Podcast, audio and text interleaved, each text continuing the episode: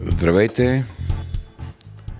Тук са два изкуствено синтезирани гласа на Слави и, Мариана.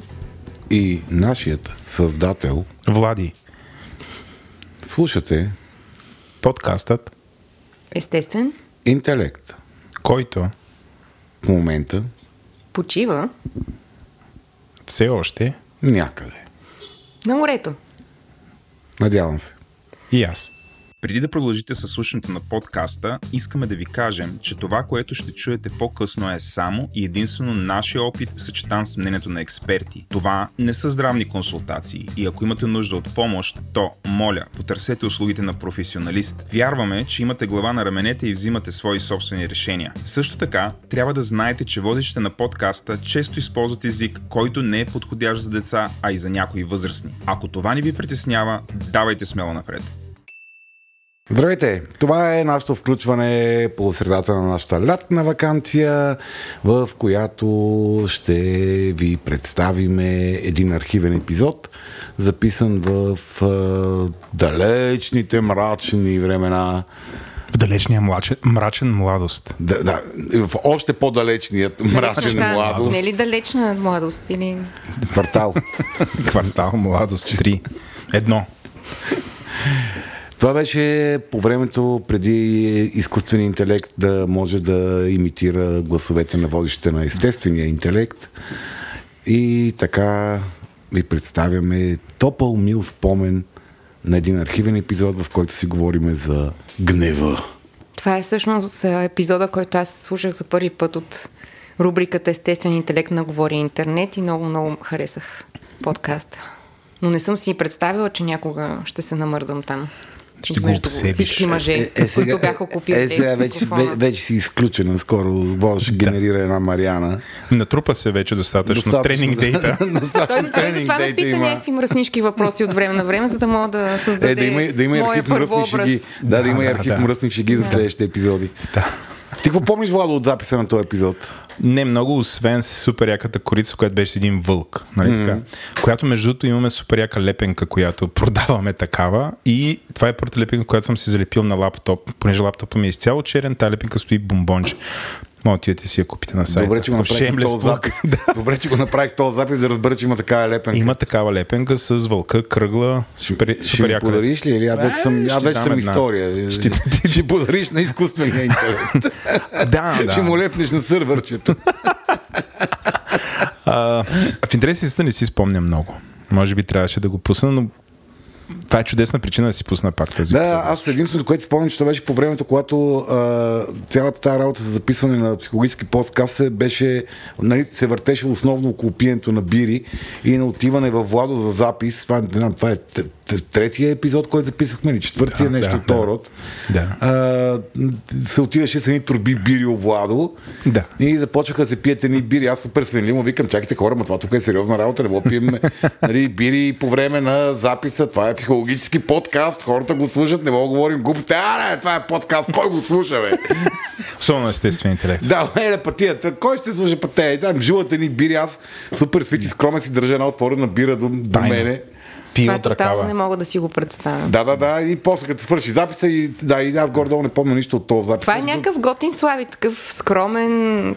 Да, плах. Притеснителен. Е, си още не е инфлуенсър тогава. Да, да, все още не е залят с хорското не внимание. прави. Значи, само да кажем на нашите слушатели, че подкастът Естествен интелект за последното три месече в Spotify достига до повече хора от Говори интернет. Да, бе. Верно Да, бе. Дори с тия... А що не казахте? Дори с тия Ето бомбастични, казвам ви как- къде е по- на по-висока трибуна да го кажа.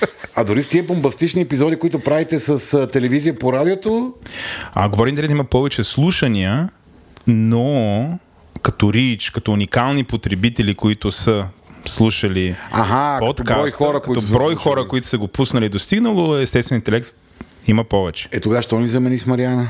Що, що ни искаш, ще ни амплъгнете и ще включите сървър? Дигаме автоматизациите. Профитабилитето.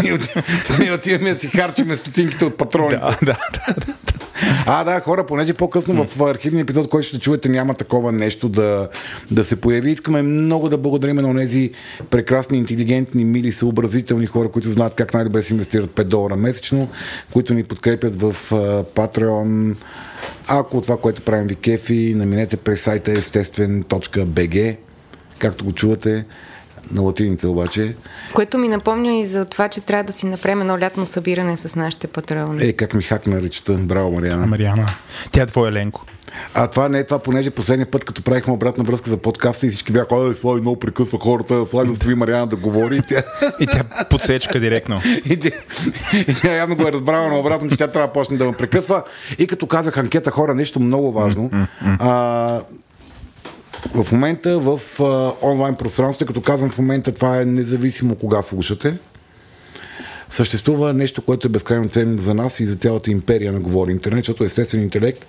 А, защо Владо може да си позволи да ни изключи и да включи сървъра вместо нас? Защото ние сме част от неговата империя. Той е един от двамата императори с неясна сексуалност, които държат империята от Това подкасти. какво беше? Е, двамата императори трябва да уточним каква е връзката между тях сексуалната. Това е най-важната тема в момента. Какви са сексуалните отношения между двама човека, нали, Владо? Така е, да. Утре е гей прайда. Какво Отиваме на Одион. какво ще правим там? Там, нали, се бият а, Профилактично. профилактично. Там са големите В сблъсъци. името на едно време. Да. Да, да а, Владо е един от двамата императори на империята подкаст и говори интернет, в който има се наруили разни малки братовчечета наши. Не толкова малки вече. Да, огромни наши братовчеди, някои от тях а, финни тънки, като Джак от а, Дропи Чили, и други малко по-финансово дебели, като парите говорят. Къде някой друг братовчет си език и коти. А, подкаста Ден. А, да, на нашия любим редактор Мите Здрасти, подкаста Ден. А, най-големият ни бенгър напоследък, който е подкастът за програмиране. 90% мъже, 10% дами го слушат, но да, най-големият подкаст Е, за ако програмиране в България е Тилда наклона Ако черта. си умешаме с стил да аудиторите, мога да правим приръста. Да, между другото, да. да, и тук в момента да Това ще е благодаря. интересен кросовър. да, да. Да, благодаря на всички мъже, които ни слушат. Вие крепите моя залог срещу Владо, че естествен интелект няма да стане женски подкаст. Благодаря ви много. Дерзайте, пращайте на братята си, братовчедите си, пускайте го 20 пъти. По 30. По 30 пъти го пускате да дигаме процента мъжка аудитория, за да мога да бия Владо и да му кажа, Владо, как ли ти, че не само жените се интересуват от психология в България. Аз познавам доста мъже, които слушат И аз. подкаста ни. Да, да. Ти просто познаваш доста мъже, Мариана. О. А, о, какво исках да кажа? Да, между другото, Мариана се пошегува в момента, но всъщност а, а, в подкаста Тила наклона черта, направихме някакъв кросовър с естествен интелект, защото там си говорихме за импостър синдрома сред програмистите, които се оказа, че има и такова нещо. Защо? Е, импостър може да си на всичко, е. Явно да, Обаче... Импо, има и импостър синдром, като водиш подкаст. ние с две CTO-та си, три CTO-та, т.е. едното бившо ги реформирано. тресе с импостъра. Да, и всички някакви имам различни, то направо се Ето, друсаме в Боже, какво импостър. стане? То в и сферата, според мен, по най-лесно копане да, се развежда ситуация, бога ми, какво стана? А, Защо? Защото е много абстрактно всичко ли? Ами нещо стана, всичко става много бързо и някакви хора въобще не могат повярват на, на, на успеха, който постигат. Защото всичко става много бързо и парите се леят. И затова такива като нас са излишни и всичко сървъри. Ни, батница. нямам опит с... Добре, мога ли да, да се върна на двете изречения, които посякохте? може. Давай. Първото беше, ако искате да ни подкрепите като патрони на естествен.bg, има един бутон, линк или както да се нарича там, където пише подкрепете ни в Patreon. Цъкате, влизате и оттам нататък всичко е се твърди, че е достатъчно интуитивно да го направите, ме ми е трудно. Второто изречение, второто изказване, което Владо ме посече, беше като, че някъде в пространството е налична анкета, касаеща нас и всички останали наши братовчери от империята говори интернет. Всъщност не е някъде в пространството, а бележките на... шоуто. Да, на нашия епизод, на кой, който е на сайта. Там е линка към анкетата. Линка, Тя не е да, да. там анкетата. Добре, добре, но там ще Не- може не- да бъде Не казвай на хората да пишат с, с химикалка на екраните си. Малко менсплейнинг прави, а? Еми, нищо, то Слави не може. сплейнинг. Лято е, Лято смисъл, е. човека се ми. отпуснал. Това е изкуствен интелект, не съм аз. Да, да, да. Неетичен изкуствен интелект. Да, да. Е, той е базиран на, базиране на, да, на някакви миналогодишни данни. На Затова. стари езикови модели от 2019 сме извадили там. Рефърбишнати. Някакви бета версии. Да, и по всичките ми социални мрежи, канали Алабала ще намерите линкове към а, те, наши, основна, основна Алабала са нашите социални канали. В Instagram. Ще намерите линк към тази анкета. Тя, Еленко ме е уверил, че е перманентна. Иначе казвам, това е жива анкета, в която постоянно могат да се наливат данни, няма крайен срок. Когато ви е кеф, когато стигнете до тази информация, влезте и кажете има едно такова за отворени коментари. Искате ли да ни кажете нещо друго? Кажете на Владен Еленко да върнат живите Слави и Мариана в ефир. Всъщност тази анкета ще ни помогне да добием някаква представа кои сте вие, тъй като такава е, такова е естеството на подкаста и на, тази, на този медиен формат, че няма как да знаеме и от време на време, да, обаче да. ни става и на нас полезно и любопитно всъщност да имаме обратна връзка за това кой седи от другата страна. Точно, да, и ако сте от Иран, ако сте слушател от Иран, моля ви, напишете нещо, аз вече повече не мога. Смисъл, Защо аз искам да остана още не, не мога, изтощих се от това чудене. Просто се изтощих, мисля, не спа, не си върша работа, не си Имаме слушател от Иран ли? Не, значи, един... слушателите от Иран са повече, отколкото слушателите ни от Холандия, слушателите ни mm. от Обединеното кралство е малко повече, от Австрия, от а, някакви такива европейски държави. Иран бие европейски държави като слушаемост.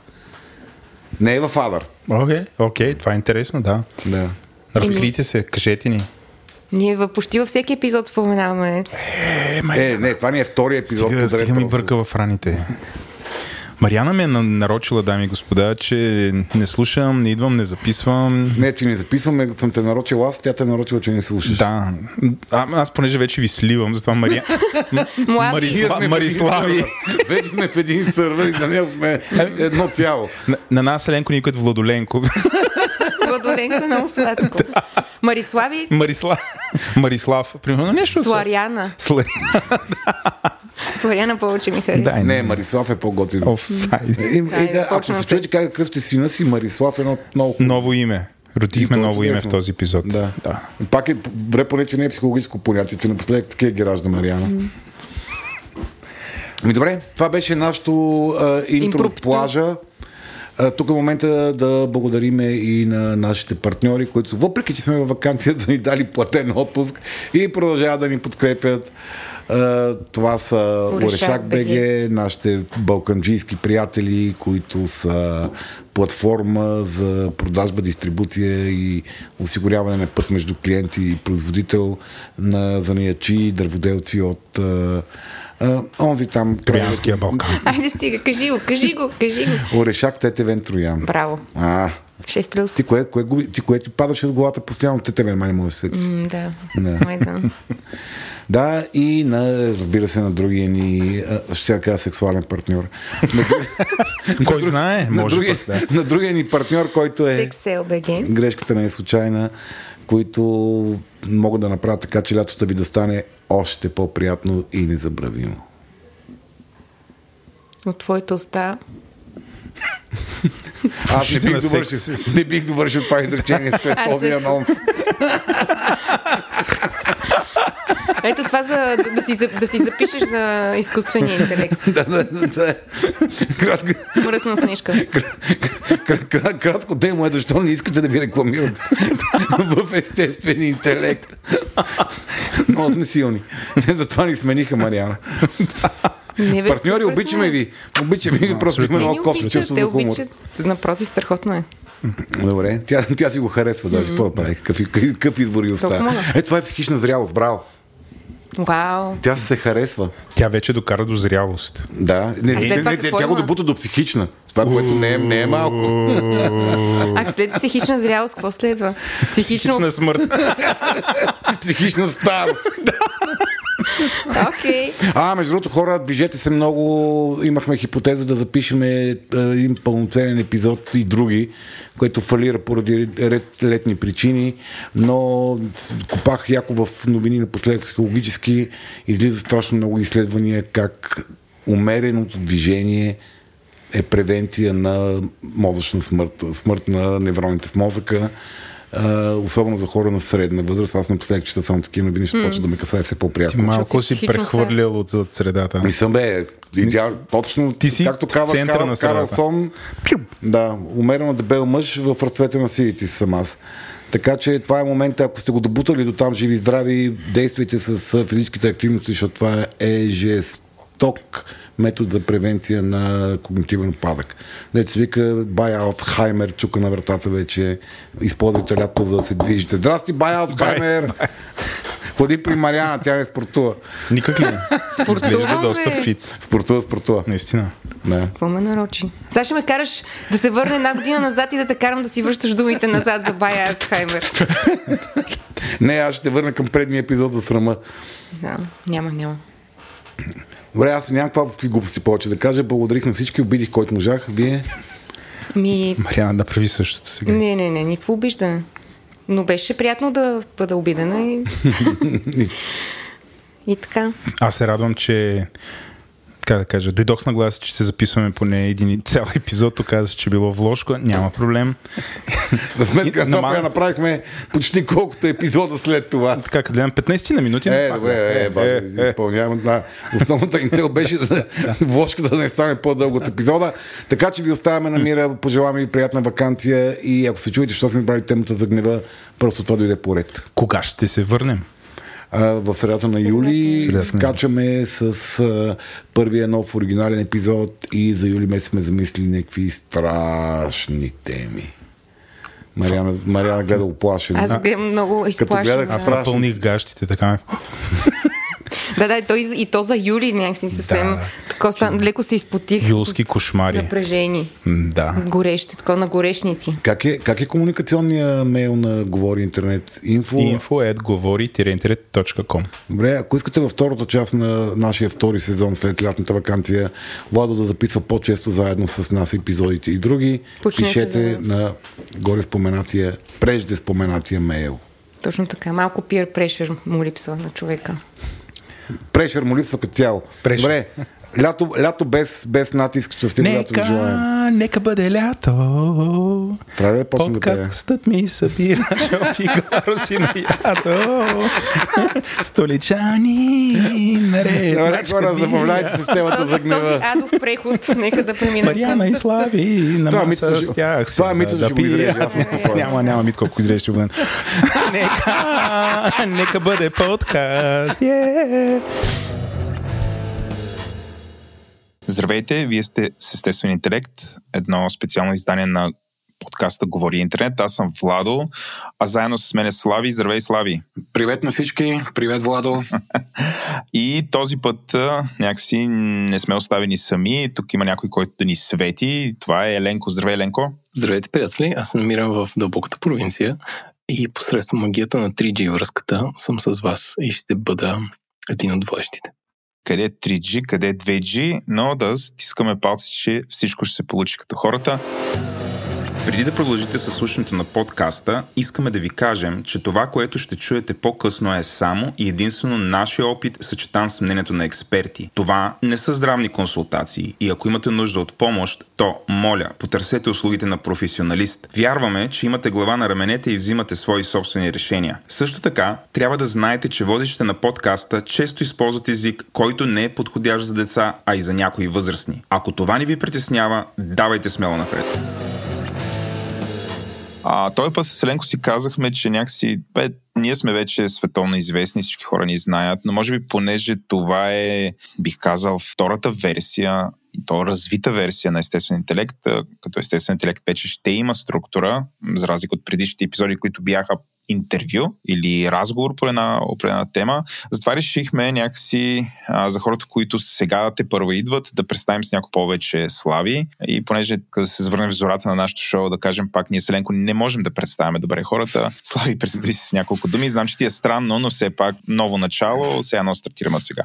Добре, здравейте, аз съм Слави Стоев и заедно с Владо и с Еленко правиме тази специална специални, специални броеве на подкаста Говори интернет, наречен естествен интелект. Теми в, в тези броеве, в този микроподкаст ще правиме разговори, ще обсъждаме, ще се чудиме заедно и ще се чешеме по главите по различни теми, свързани с човешката душевност и човешката, човешката менталност. Онези неща, които стават вътре в черната котия, онези неща, за които ние много често ам, научаваме някакси постфактум, леко изненадани, гледайки себе си отстрани, или другите хора ни казват някакви неща за нас самите аз се забърках в това приключение с подкаста Говори интернет преди няколко години. Там Владо се чудеше с какво да напълни един брой и ме покани да си говориме за емоционалната интелигентност тогава. Оказа се, че има доста сериозен интерес към този тип теми и така постепенно от един епизод еволюирахме до 21 година, когато правиме специален сезон, в който ще има 10 тематични предавания, посветени на човешката психика и на феномените на човешката психика. Като целта ни е да се подобри качеството на живот на нашите слушатели, доколкото е възможно. А... Основната ни цел е да не навредиме на никой да, и да, втората да, да. хипотетична цел е да това, което чувате в рамките на, на, на този подкаст по някакъв начин, ако може да помогне на хората да подобрят качеството си на живота, да един по-осъзнат, по-осмислен и в крайна сметка по-пълноценен живот в началото на подкаста. Сте чули нашия дисклеймер или въобще нашето предупреждение за това нали, да не вярвате на всичко, което казваме, да ще го кажем и тук а, някакси. А, важно е хора, имате глава на раменете, а, преценявайте на какво да вярвате и на какво да не вярвате. Ние със сигурност а, казваме неща, в които вярваме или считаме, че те са добри. Въпреки това никой не може да вземе решение вместо вас. А, така че, ако имате специални нужди, мнения и така нататък, а, има специалисти, говорете с тях а, как, завършвайки до тук с, а, бих казал, сервизната част. А, да припомним общо какво ви чака за напред. Естествен интелект няма да е вече просто интервю или просто разговор. Както казахме в началото, той ще има структура. А, с Лави сме записали един отделен епизод. Ако някакси него сте го пропуснали и в този отделен епизод ние разказваме аджи, а, каква ще е структурата на, на естествен интелект за напред и общо правим нещо като едночасов трейлър слаш демо запис. И вече спряхме да лъжиме, че това е трейлър. Наричаме си го епизод директно. Точно така. А, но ако ви трябва повече информация по темата, спрете това слушане, отидете и слушайте го и се върнете обратно. А, но ако пък за тия, които не желаете да го правите много набързо, а, структурата на всеки един епизод за напред ще бъде, ще имаме интро, което е това мамбо джамбо в началото, малко сервизни неща, а, у, какво се случва и така нататък. Аз спирам да, да се да представям от тук нататък всеки епизод. Обещавам. Да, слава Богу, благодаря ти. Всички спираме да се представим, освен гостите, разбира се, ако са с нас. А извън интрото следва рубриката ни новина на броя, където Слави спира, понякога и ние ще избираме, ще го изненадваме, новина, която е свързана с психологията и ще я дискутираме набързо. А също така ще имаме рубрика, която се казва Case Study, което изненада, изненада ще има нови интересни кейсърита, които Слави там, докато Рови, аз си го представям такива някакви а, психоложки а, а, нюзлетъри или въобще ресурси за психолози, намира някакви много интересни нови кейсърита, които трябва да обсъдим. А, след Тук това мога ли да вмъкна нещо? Вмъкни, разбира се, да. Да, че тези кейсърите, които ще разказвам, са от моя опит. Тоест неща, които аз съм а, а, правил, виждал съм ефекта и, и знам горе-долу какво може да се очаква от тях. Не са, не са преразказ на чужди кейстъдита. И след това рубриката Доза Хейт, където познайте какво ще правим. Общо взето ще търсим някакви феномени, а, които са в а, популярната преса или не преса, или популярния интернет а, и с Слави ще ги обсъждаме. И така, това ще минеме, ще минеме днеска някакси за първи път наистина, защото преди сме го минавали само тестово. И за финал имаме темата на броя, която този път сме избрали една тема, която няма начин да не е валидна за всеки един от вас. И това е темата за гневът, на каквито и хора да сте, освен ако не сте буддийски монаси, а може би за тях е валидно. Всеки човек се гневи и от тук нали, доста страда качеството на живот, така че с Слави Еленко решихме да направим запис по тази тема. А, нали така, Слави? Да, ние пак си избрахме една грандиозна тема, която за времето, което имаме, най-много да успеем да я разрошиме леко, надали да разчепкаме и да задълбаваме кой знае колко много. Но пък е така ние за тези, които не са слушали, в предходните епизоди започна, минахме вече два, два епизода посветени на, на любовта и на страха. И с тази тема за гнева така финишираме с нали, тримата големи в света на емоцията. Нали, това са тези страх, любов и гняв, трите емоции, които ние изпитваме основно през а, живота си. По-нататък, като не стигнем до там, ще може да направим една за тагата, която също е изключително значима. Това ще е в края на сезона, така, зарастяла, да ги разплача. Преди нова година. Преди нова година, да. А Еленко? А, аз искам да кажа, че мъдростта в тези теми, освен на опита на Слави, идва до голяма степен от въпросите, които вие задавате. Под вие имам предвид хората, които ни подкрепят, защото наистина ресетваме епизода, ресетваме сезона и може би за първи път го чувате, но има едно общество от хора в един магически чат, който се казва Discord, който се обръщаме към тях, когато планираме епизодите да задават въпроси. Това са така речените наши патрони. Така че ако искате да ни подкрепите, може да влезете в Discord или отворите нашия сайт говори-интернет.com или говори-интернет.com а оттам има един коралов бутон с цвят корал, който се казва Станете патрон. И оттам нататък се отваря магическия свят, където може да ни подкрепите с малка седмична сума месечна а, и, и да влезете в нашето общество. Добре, приятели, аз предлагам да минем вече към първата рубрика, а именно новина на броя. Новината днес, която съм а, избрал, ровичкайки наляво надясно и с различните бази данни с а, излизащи психологически а, проучвания, а, е свързана с нещо, което така а, докосва един от фундаменталните въпроси в а, света на психологията, а именно а, въпроса за предопределеността. Тоест, до каква степен аджба ние имаме някаква власт и контрол да, да живеем по-добре, да регулираме онова, което се случва всичко вътре в нас, в главите ни, или всичко е предначертано, всичко е предопределено по някакъв начин и ние просто трябва да изживееме предопределения ни житейски път по начина, по който е предопределено, че ще го изживееме. Иначе казано, това е великата, великата дискусия за дали а, психологическите феномени у хората са придобити или са унаследени. Тоест, дали ние се раждаме генетично предразположени към някакви неща с определени психологически характеристики, капацитет, потенциал и отклонения съответно, или всички тези неща се случват следствие, след нашето раждане, т.е. ние или, нашите, или хората, които ние отглеждаме, или нашите родители имат, са имали или ние имаме власт и контрол да промениме по някакъв начин психичното си функциониране това, което, това изследване, което искам да цитирам в новина на броя, е един доста голям аналитичен така, ресърч, доста голямо аналитично проучване върху 50 000 участници, което е направено в Великобритания.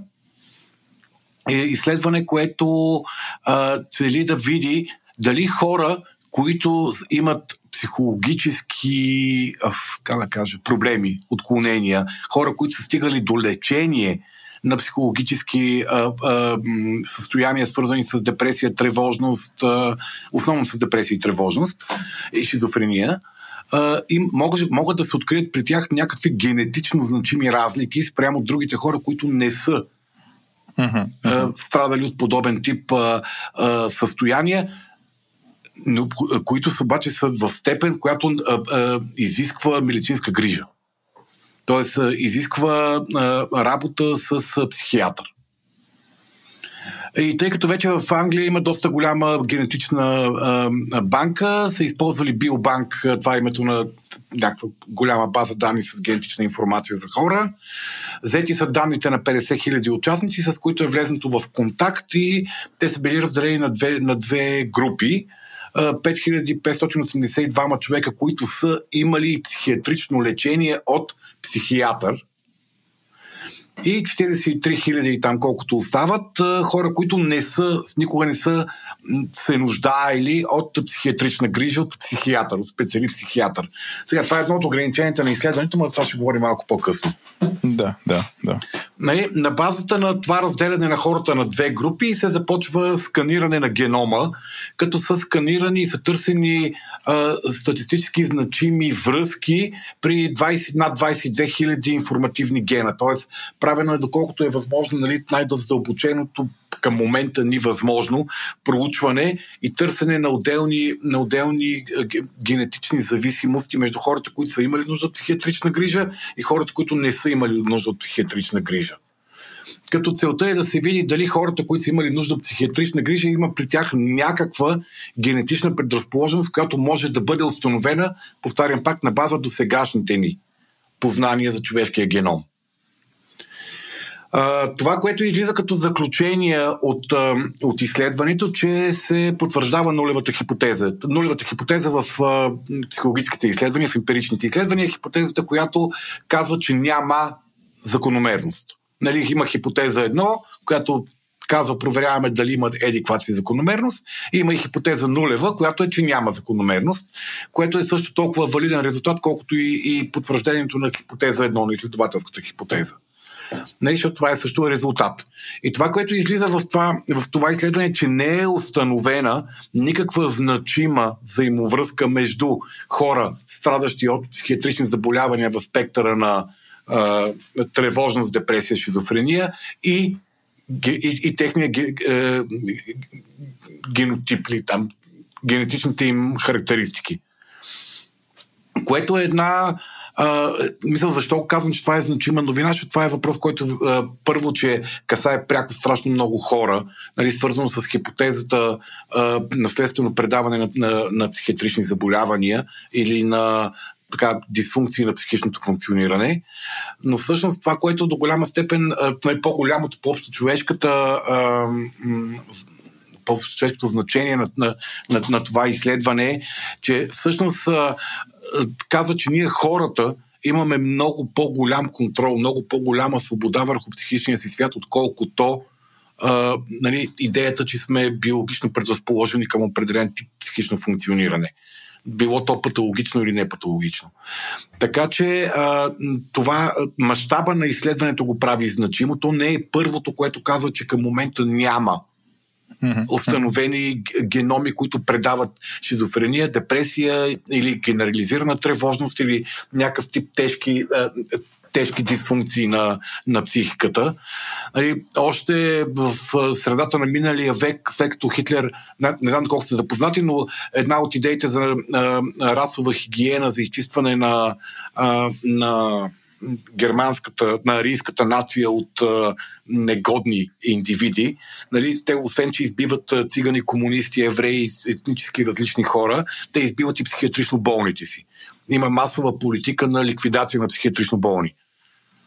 Те са избивани в психиатриите с а, по различни начини. Да, да, да. И това, което се установява е да, че към 47 и 8 година процента на психиатрични заболни в Германия, в германската а, там територия, където се води Германия, където е вървяла тази политика, е много по-нисък. Да речем, шизофренията се сваля от 7-8 на 3% от популацията и 10 години по-късно отново е 7-8. Ами, Слави, може ли да, да обобщи новината за, за глупави хора като мен? Лошата да. новина е, да. че на всеки може да се случи. Добрата новина е... Това, което преживява. Да. да, добрата новина е, че не е наследствено. Да. Добрата yes. новина е, че имаме свобода. Okay. Добрата, новина, добра, добрата новина е, че всъщност това, което се случва в живота ни, а, така де, многозначителната новина е, че това, което се случва в живота ни е много повече в наши ръце. Тоест, ние можем да влияеме върху собствения си живот и върху живота на близките си. А, дами и господа, само Слави може да нарече доброто много значително. А, да, защото идеята за лична отговорност, която тази новина а, придава, за много хора може да не е едностранно позитивна. Нали, да. Да, си, да си жертва а, би могло да бъде много удобно. А слаби с риск да някакси довлекат темата в друга посока. Може добре, ако, ако всъщност, защото все всички си казват, добре, разбрахме, че не се предава, не е наследствено, това е супер. А, какво го предизвиква тогава? Ако можеш да направиш такова с няколко изречения да кажеш, ако не, продължаваме на там по план. А, със сигурност това, което може да го предизвиква е... Основното, което може да го предизвиква е ранното детско развитие. Формата на социализация на детето в ранно детско развитие. А, системната социализация, т.е. системното излагане на определен тип стимули в първите години от живота на, на живота на човека. А, извънредни травматични събития биха могли да предизвикат подобно нещо, иначе казано, т.е да си имал чудесно детство, преживяваш едно, две или три много сериозни травматични преживявания, които психиката ти не може да преработи. А, със сигурност има значение а, качеството на живот от гледна точка на физиологично качество на живот. А, движение, излагане на разнообразни стимули, а, чист въздух, добра храна и редовна храна. Има страшно вече много изследвания, че деца изложени на застоял живот и електронна стимулация, системна в големи количества, води до определени депресивни и тревожни отклонения при зряла възраст. И така значи? че а, основните... Извинявай, Слави, какво значи какво? електронна стимулация? Деца отглеждани на таблети и компютри, които не са имали достатъчно движение и реална социализация в, в ранната си детска възраст. А, аз и ти, Еленко. Добре. Не, ти Влада си много стар, за да си от това поколение. Мислиш ли? Чакай да. малко, ние сме били деца и сме били изложени на компютри с кинескоп. Не, не, не е било ти вредни за очите. Не, Или викаш таблет е вреден? Не в тази степен. Не, не, не е било в тази степен, в която аз говоря за деца на една-две годишна възраст, които а, си прекарват дните пред телевизора или на таблет. Окей. Okay. Си прекарват дните. Не ме разбираш какво казвам. Кажи го още веднъж, за да звучи по-страшно, моля те. Си прекарват дните, Еленко. Добре, Слави, това, ако, ако това наистина е толкова вярно, ам, нали, те, радиото, телевизията и компютрите са сравнително съвременни а, феномени. Mm-hmm. Това означава ли, че в миналото тези състояния са били а, по-ограничени? А, да, в момента има епидемия от депресия и тревожност. Епидемия наманат епидемии. То от което, е, което, е свързано, което е свързано, освен с електронната стимулация, е свързано и с а, а, прекалено а, дезангажираното и, как да кажа, либерално родителстване, при което нали, децата получават само позитивни стимули и постоянна възбуда. Аз имам следния въпрос. Постоянно Възможно ли е да е имало подобна епидемия втори век преди новата ера и понеже няма психолози и нямало кой да пише и това да е просто да е останало недигностицирано като проблем тогава. Това е също като климатичните промени, да, Еленко. При липса на данни, ние правим изводи на база на личните данни. Ама според мен имало много повече имало много повече а, данни за климатичните промени втори век преди новата ера, ако са били екстремни, отколкото от психичните заболявания сред децата тогава, защото те са умирали на... Не съм много убеден. Не съм много убеден, че има измерване на температурата. И не мисля, че всъщност, че някой обръща особено голямо внимание на човешката психика по това време. Там, не, не, говоря ти, ако има, ако има изгоряла и запазена гора от втори век преди новата ера. Ние може да изкопаем и да я датираме, но ако имало едно племе, където децата, понеже са от малки, са чукали с длета по едни стволове, да речем, и това ги е травмирало и това е довело до психични заболявания, това няма как mm-hmm. да го датираме. Това, това искам да кажа, че да, това го наричам антропология и култура. Нали, определени културни феномени се наблюдават вследствие на подобни неща. Аз говоря за, за откакто има изследвания на тези феномени в uh, юдео-християнската цивилизация, Владо, Качинг! А, това в момента има много сериозно нарастване. Много сериозно нарастване на, на подобен тип отклонения. И то не е заради короната, това е от години. Добре, да се върнем на новината, аз казвам. Ти беше почнал да изброяваш защо това всъщност е значима новина. Mm-hmm. Ако искаш да върши си мисълта. Да, аз мисля, че го казах, Еленко го парафразира да, по някакъв начин да, по, да. по-синтезирано. За мен това е значима новина, защото а, рефлектира страшно много. Първо, как пак казвам, върху индивидуални човешки съдби. Представете си, че вие сте влюбен в човек, който има психиатрично заболяване. Искате да имате деца, но този страх живее във вас. Нали, това изследване казва, че гените няма да се префърват към детето. Половината аудитория Нали, е това, леда. това казва, че до голяма степен наследствеността на определен тип психични състояния се дължи на социализацията на детето. Иначе казано, ако то е отглеждано от човек с определен тип поведение, дефинирано от психиатричното заболяване, то детето също може да има същите симптоми, но те се дължат на поведението, което е търпяло като малко, а не на това, че родителят му има биологични показатели на психиатрично заболяване. Добре, аз тук, тук съм длъжен да те попитам, защото някакси нали, ще събера предишния ми въпрос, който те попитах, какво предизвиква, ако не е генетично наслед... наследено. Нали, ти казваш, а, не е генетиката, сега пак го повторихме, но нали, е поведението. А, mm-hmm. Това обаче означава ли, че ако, например, нали, както ти даде за пример, аз съм влюбен или въобще сме влюбени, хайде да говоря от името на аудиторията, ако ние сме влюбени в някой, който а, има такъв вид проблеми а, и ни се роди дете, шанс а, всъщност обаче това, нали, това, как да го кажа, то е феномен, нали, това заболяване, което има а, родителя да бъде прехвърлено, продължава да го има, но този път, но то Не. няма да е заради гените, ами заради неговото поведение. Това, което казваме, е, че може да, бъде, да не бъде прехвърлено, ако човекът, който отглежда детето, вие двамата като двойка, които отглеждате детето, успявате да а, правите така, че детето да не, да не, да не страда, най-общо казано. Тоест, до голяма степен а, а, децата на хора с психиатрични проблеми по-късно имат проблеми поради начина по който са отглеждани. А ние имаме контрол върху поведението си, върху начина по който отглеждаме децата си в някаква степен.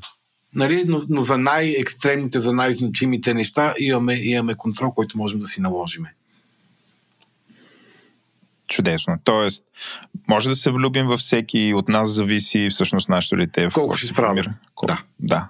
И можем, може така да, да се получат нещата, че въобще да не страда и да няма никакво Няма значение. как да не страда. Въпросът е, че няма може да не, да не се прехвърли родовата травма, всъщност се оказа, че не е генетична, а е поведенческа.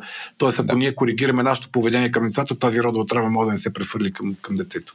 Да. А, има ли такова нещо като поведенческа психология? Е, да, тя е първата. Майката на психологите. Кой е най-изявения автор в тази? Е, сега ме изпитваш, ще кажа ай. някоя глупост. Не, искам, искам да кажеш Фройд. Не, не, ф- не. Е, как ще кажа Фройд, луд ли си, нали? Ще, гилдията ще ме намери. Знам, Ще знам. ме- Не, не, а, това, това е такава хора, това е вътрешна шега между мен и Слави, защото Слави не харесва Фройд и аз от всякъде рове, рове, за да изкочи един Фройд и аз да кажа, аха, значи харесваш. Значи. Владо, това е някаква генерализация. Аз просто не съм фанатик на тема Фройд. Какво означава не го харесвам? Човек е казал много неща, които са полагащи за съвременната психологическа наука. Сигурно, да. да, да. А, той ли беше той, че майката винаги е виновна? Не, това аз не мисля, че някой го е казал това нещо. Това си е, ние сме си го измислили. Ние сме си Смели. го измислили. Добре, Слави, имаш ли още нещо по тази новина? Или А, да не. продължавам? Не.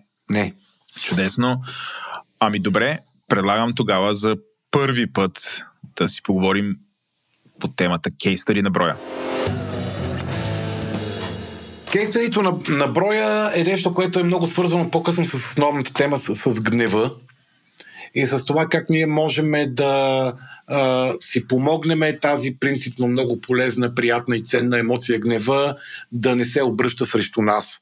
Как можем в някакви моменти, в които а, усещаме, че емоционалното ни състояние не е такова, че да сме полезни за себе си, да сме в най-добрата си възможна форма, която ни трябва в момента, спрямо целите ни тук и сега в тази ситуация, да се опитаме да, да, да приложиме една техника, която ще ни помогне да се отлепиме чисто физиологично от, от гнева.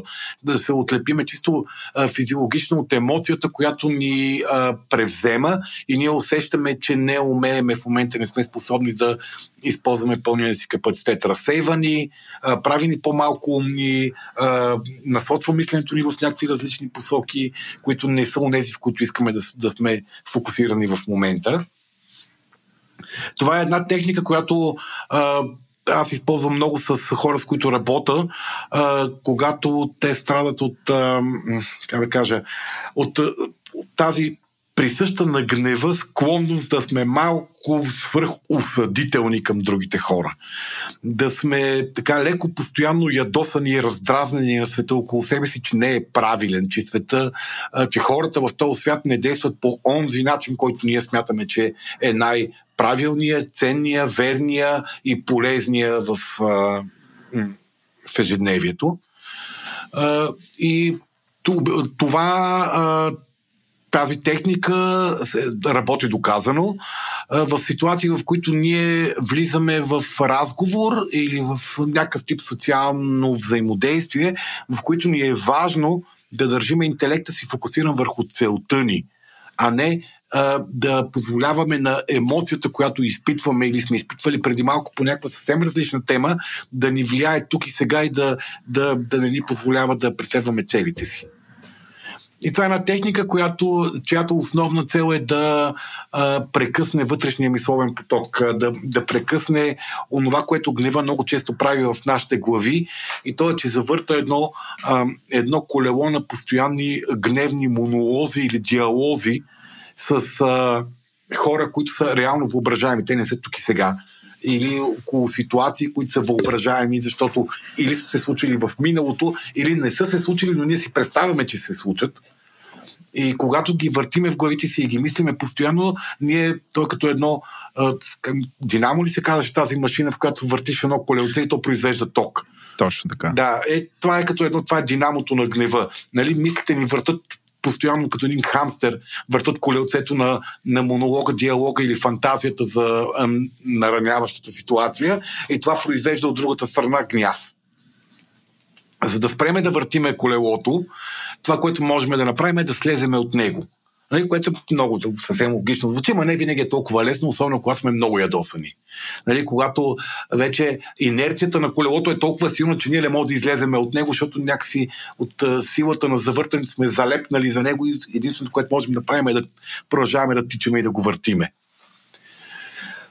И това, което, това, което наистина помага много да прекратиме мозъчната, мозъчната въртележка и да слеземе от колелото, за да избереме след това вече да имаме възможността да избереме на къде да продължиме да вървиме, е просто да, се, да излеземе от главата си. Един от най-лесните начини да излеземе от главата си е да обърнем внимание на нещо, което е извън нея това, което ще, сега ще използвам Владо и Еленко за опитни зайчета, е, ще ви помоля Владо и Еленко да следвате моите инструкции. Те са много, много прости. Добре, давай. Давай. Добре. Сега, първо, преди да започнем, дайте си една сметка за какво си мислите в момента. Как се чувствате и за какво си мислите? Какво, какво ви се върти в главата? Не го казвайте, просто си дайте сметка сами за себе си. Ага. А, е, Слави, между другото, хората, които ни слушат, да пробват ли те в този момент? А, ако искате, го пробвайте в този момент. Ако искате, просто слушайте инструкциите внимателно.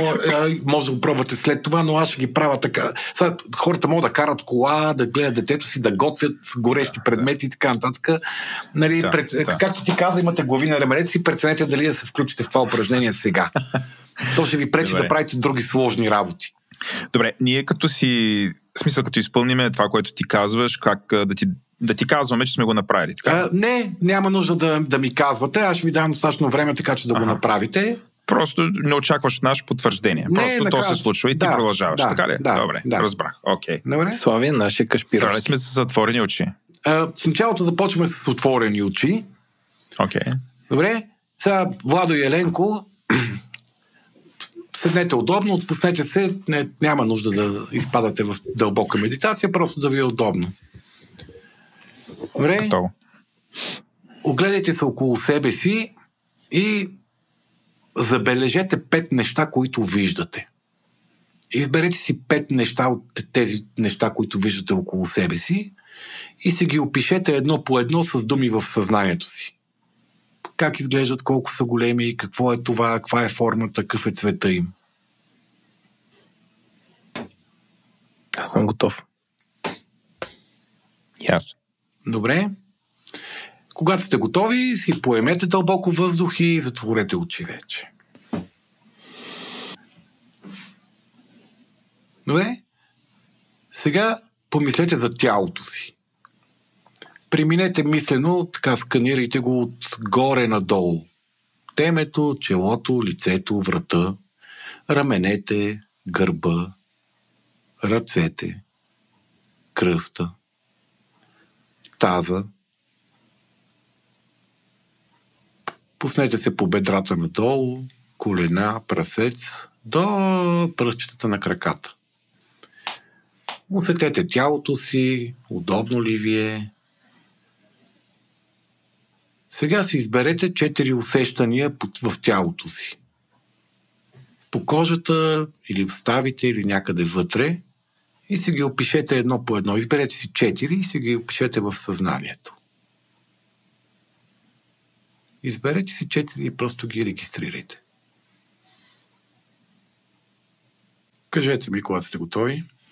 Готов съм. И аз съм готов. Добре. Сега, просто си поемете дълбоко въздух и издишайте усещанията, за да минем към следващата част, в която ще ви помоля да се фокусирате върху звуците около вас. Фокусирайте се, концентрирайте се и изберете три неща, които чувате. Опишете ги едно по едно на ум. Просто ги регистрирайте и си кажете какво чувам.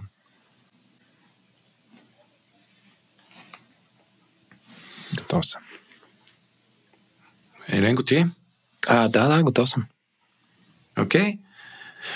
Поема си въздух, издисваш спомените за трите неща, които си чул и регистрирал и минаваме към следващата стъпка. Две неща, които усещаш. Две неща около тебе, които можеш да регистрираш като миризми. Регистрирай ги, установи на какво мирише, не ги оценявай, харесва ми или не ми харесва, просто ги регистрирай, че са две неща, които стигат до носа ти. Готов. Да. Добре. Поемате дълбоко въздух, издишате го заедно с спомена за тези две неща и отиваме към последната фаза. Усетете едно нещо, което усещате като вкус в устата си.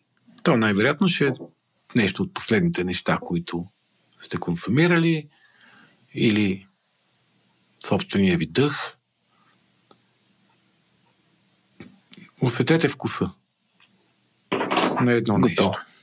Диференцирайте го. Какво е това нещо? Добре. Сега поемете дълбоко въздух и бавно отворете очи. Как беше? Беше супер отпускащо. Отпускащо казваш Еленко, Влада, при тебе? Ами, забрави ги тия първите три неща, дето нали, трябваше в началото. Първото нещо беше да се фокусираме върху нашите емоции в момента, нали, нещо от сорта беше. Да. Пет предмета, Ги четири чувства. Имаше, имаше намаляне на цифрите. Да, 5, 4, 3, 2, 1, така се казва тази, Да, да. Това, това упражнение за сетивна концентрация. Така или иначе, това е, това е техника, която служи точно за това. Да слеземе от въртележката. Много често гнева, който изпитваме, или поне интензитета на гнева, който изпитваме, е свързан с това, че ние сме гневни. Той е свързан с това, че ние вече сме в цикъла на гнева. И ако искаме да успокоим малко емоцията, това е един чудесен начин да спреме, просто като слеземе от колелото. Излеземе от главите си, свързвайки се с нещо реално. Не, защото не винаги можем да излеземе на разходка, не винаги можем да ходим да поспортуваме, не винаги можем да отскочиме до бара да треснеме две бири, нали, не винаги можем да си позволиме някакви по-интензивни а, напускания на ситуацията, за да излеземе от главите си. Това е упражнение, което отнема, ако го правиме сами, отнема не повече от 3-4 минути, но страшно много помага да слезем от въртележката. А, много набързо да кажеш защо това работи.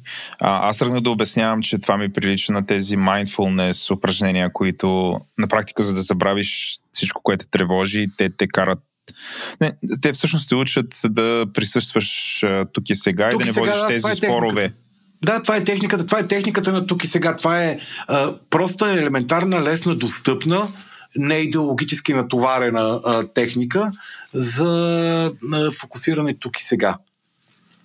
Не, което е един от най-добрите а, начини ние да спреме да а, храниме преживявания в себе си, които не желаеме да бъдат там. Защото огромна част от преживяванията в себе си ние ги храниме ние, със собствения си мозък, а не стимулите, които са ги породили някога или а, въобще не са ги породили, а ние просто очакваме да се случат. Та, да, това е една, пак казвам, проста, лесна, бърза, идеологически необременена техника за свързване с себе си тук и сега. С реалността, иначе казвам.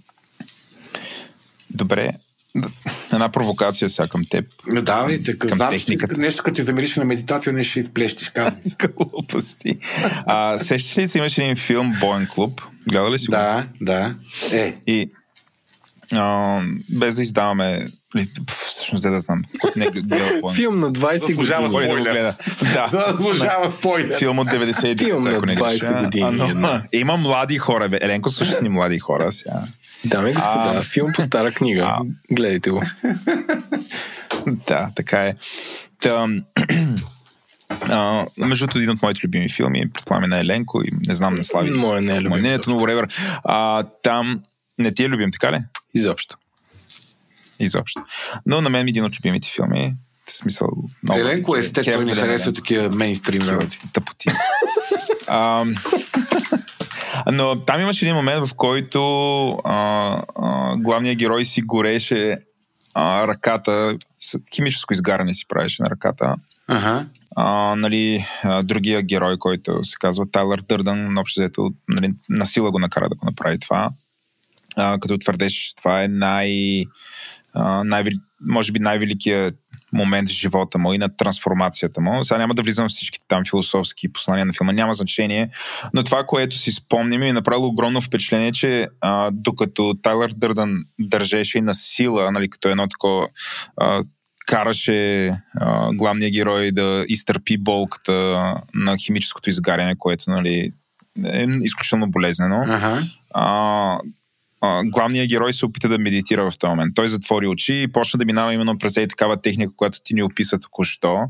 А, и Талър Дърдън го удари и му каза, ти трябва да бъдеш тук, трябва да присъстваш в момента, а не се опитвай да бягаш. Mm-hmm. А, има ли нещо вярно всъщност е, че ето, окей, ние, ние направихме това, което ти, а, ти ни каза, чувстваме се по-добре, но всъщност това не е ли някаква форма на бягство от нашите проблеми? А, не, това е бях... Не. не. Първо, че... Слави, не е ли точно обратно това? Ти е. Точно обратното, да. Не, аз знам, знам, знам, да, бе, знам, но ето смисъл, може би Тайлър Дърдън е, може би да, аналогията. А, това, това Владо е а, техника на а, напускане на самопредизвикана изтощава, самопредизвикани изтощаващите преживявания именно чрез свързване с тук и сега.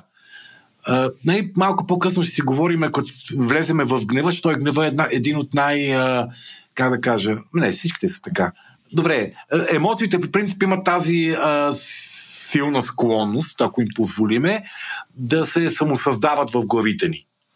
Тоест ние да залепваме в определени, в определени преживявания, заради емоцията, която изпитваме.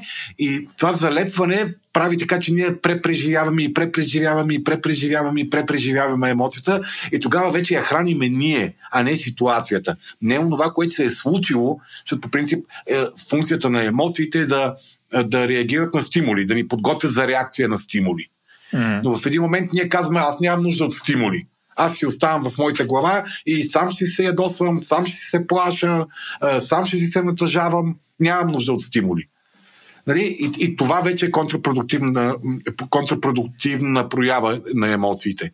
Защото емоциите не служат за това. Те служат да ни фокусират, да ни мобилизират, за да може да се справиме с някакви стимули от реалността.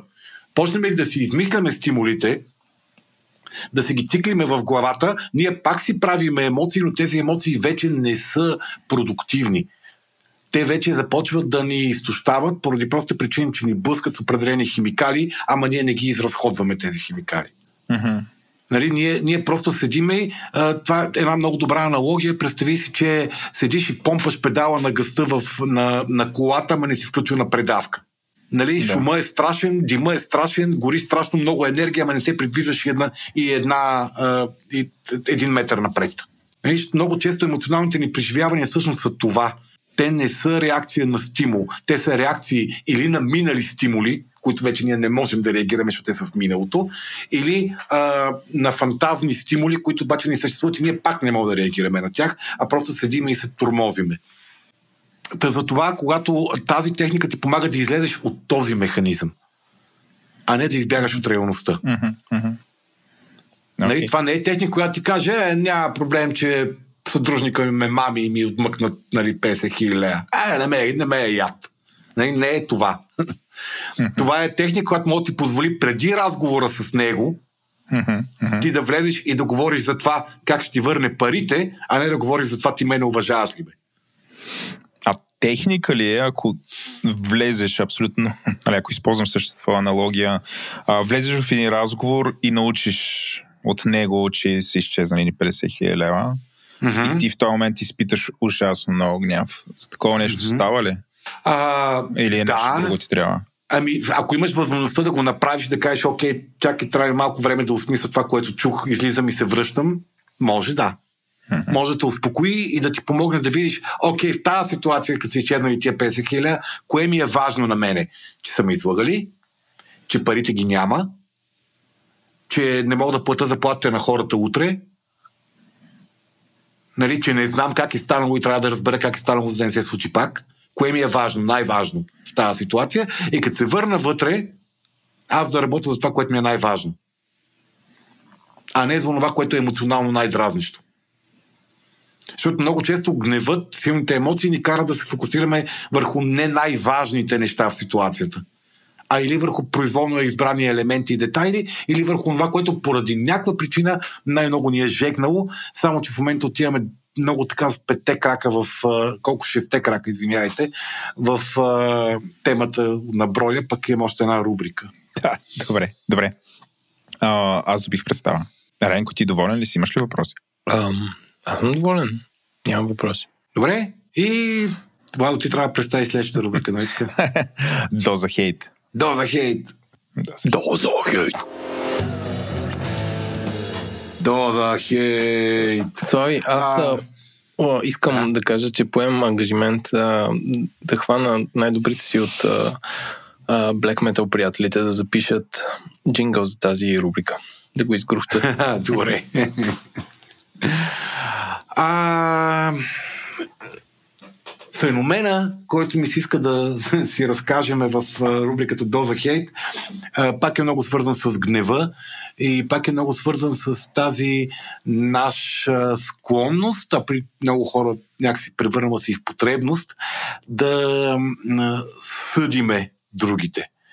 Нали, мисля, че термина във вашето поколение, Владо, е да джъджваш Да. нали, да, а, да си такъв... Ми, да се изявяваш като една така последна високо морална инстанция, и поради това, че ти си отгоре, па другия отдолу, който съдиш, нали, това тебе ти легитимира всякаква форма на а, обидно, презрително, неуважително, а, необективно отношение спрямо него, защото ти си в позиция на морално извисен, пак той нали, е някакъв а, така нарушил правилата, което е много свързано с гнева.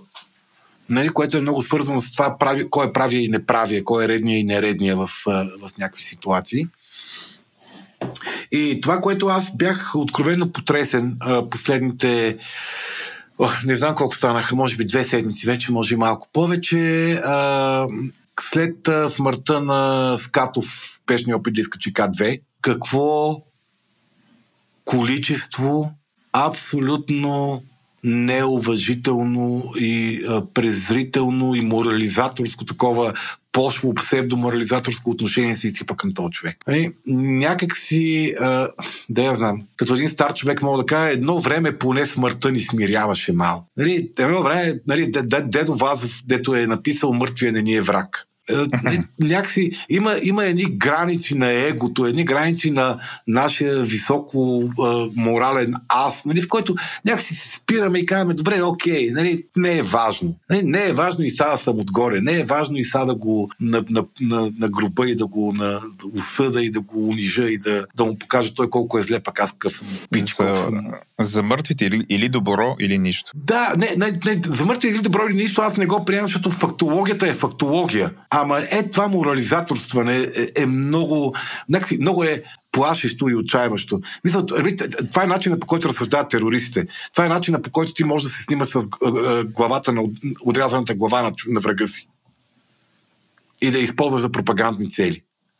Нали, или, да я публикуваш, или там американските войници, които си бяха правили селфита с трупове в Афганистан, там, където гръмна един скандал преди 10 години. В Ирак, извинявай. Не, а, някакси някъде трябва да запазиме човещината си. Смисъл, нали, някакси, окей, всички обичаме да сме отгоре, да сме по-прави, да сме пълни. Нали, някакси нормална човешка потребност е това. Така, така е. Не, ама някъде трябва да има едни граници, където нали, трябва да се спреме като, като хора и да кажем, окей, пич, нали. Не е важно. Просто не е важно. А защо го правят това хората, Слави? Мисъл, възможно ли преди да са си го мислили, но да не са имали формат а, и медиум, през който да го изразяват, т.е. социалните медии? Има и социалното заразяване. Нали, защото някакси като да, това е въпрос на статистика. Като може, могат 10 000 човека да джавкат, нали, те се намерят едни 100, които ще джавкат и не им пука и те ще повлекат и другите. Нали, едно време на село, нали, починал някой, напсуваш го там, нахейтиш го, повече така таре, стига, бе, човека умре. Нали, един ще се върже, ама някакси няма да стане публично това нещо. В момента вече просто абсолютно безконтролно, плюс анонимността на интернет. Нали, това е тази страшна дехуманизация, която е в виртуалното, в нереалното пространство. Слави, аз искам да кажа, че хората, които сипят огън и жупел, а, които изведнъж от вакцинолози станаха разбирачи на... Високопланински спасители, да. Да, описки фирми. А, то, те не... Те не разчитат на това, че са анонимни. Че ще нахейтят някой анонимно и никой няма разбере кои са те. Те малко разчитат на това, че аз като кажа това съм абсолютно прав и, и какво като ме знаят кои съм. Ли, какво ще ми кажат?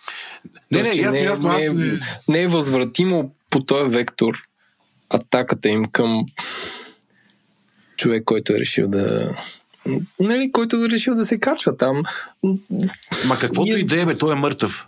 Каквото и да е. Да, да, как, каквото и да е, но, но изведнъж всички взеха да разбират от това и, с, и всъщност нали, това е по-специфично, защото всички взеха да разбират от някакъв как да кажа, айде, спорт или занятие, което хората, които се заемат с него, са пределно наясно и близките са им пределно наясно, че той човек утре няма да се върне. В смисъл, те не отиват там и. Да, те не отиват да не се са изненадани. В смисъл, човека не е отишъл да, да кара а, банан на Слънчев бряг.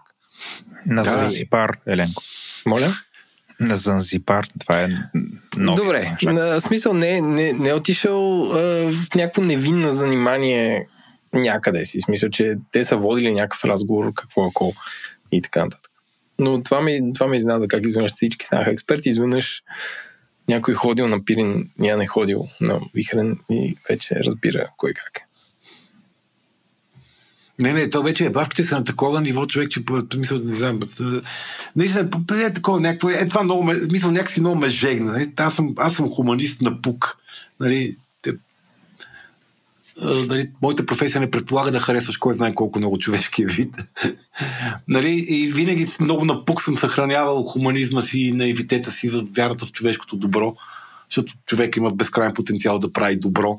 Ама те, това много ми влезе като... И то хора, които познавам, много от тях познавам супер, супер свестни пичове.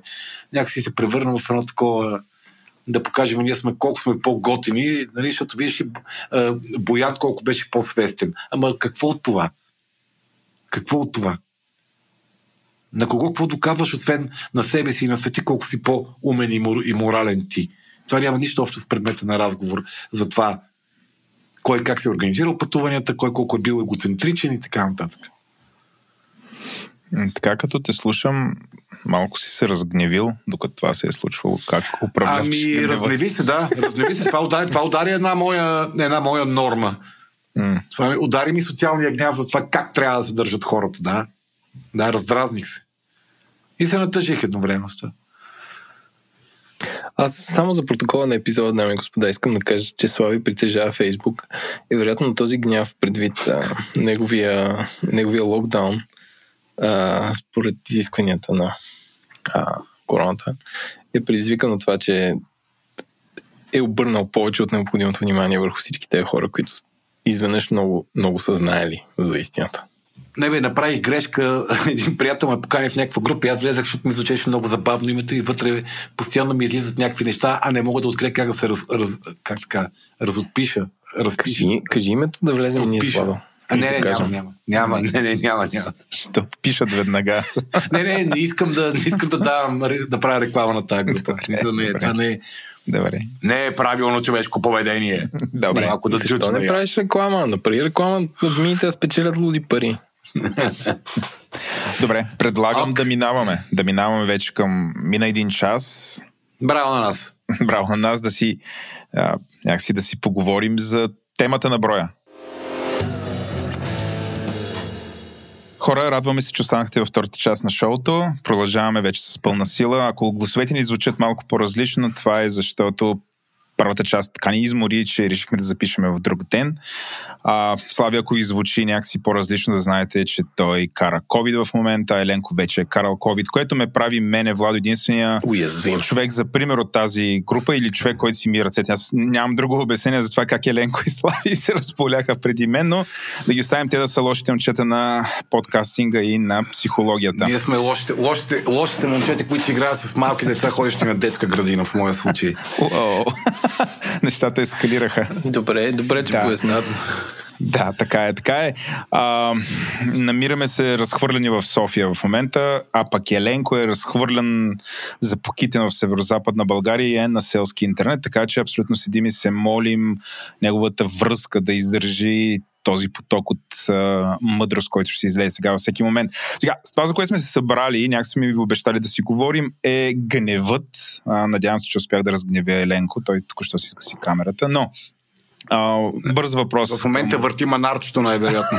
да, да. Владо, а, не, хората, все пак, за да, ми, обе- за да обясним контекста, аз се намирам в младежкия дом Да, на да. село Пожелало Анонимност, където пратих на, на, на Владо и на Слави в какви условия записвам. До мен има една а, доста симпатична маса за джага, а до нея има една братва, която е сигурно около 1,20 м дръжка, в смисъл супер огромна. Спортен аргумент. да, и Владо се зарадва, ка, ей, сега деца ще играят джага, докато ти записваш. И аз му казах, че затова съм взел брадвата да ги прокуждам.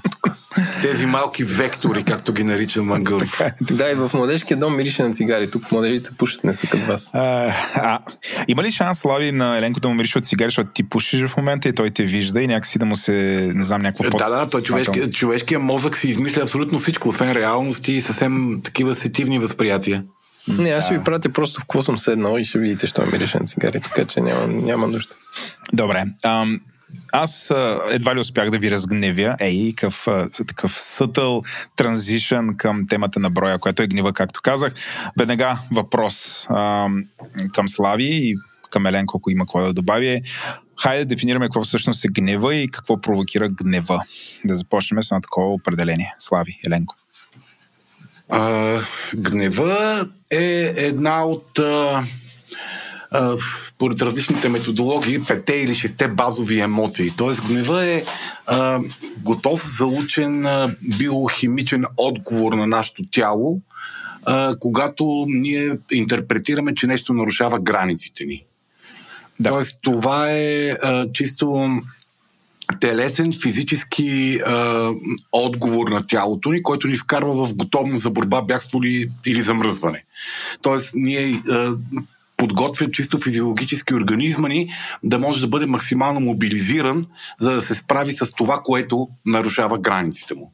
И както повечето емоции, той се а, контролира от една подкорова част на мозъка, наречена бетемовидно тяло или амигдала, както е за по- по-удобно се, Аха, аха. а, се нарича. Където по принцип се подават всички тези спусъци към тялото да отделя определен тип невротрансмитери, определен тип хормони или определен тип други химикали, които да ни подготвят за реакция в различни ситуации спрямо нашата емоционална интерпретация на това, което се случва. А, за да имаме емоционална интерпретация, ние преди това обаче имаме интелектуална, когнитивна, мисловна интерпретация на, на стимула, на това, което се случва. И а, нали, един от въпросите, които бяха задали а, а, патроните от а, форума на Говори Интернет, беше кое, кое, кое контролира гнева, неокортекс, т.е. коровите структури, където е интелекта, съзнанието или амигдалата, ами и двете.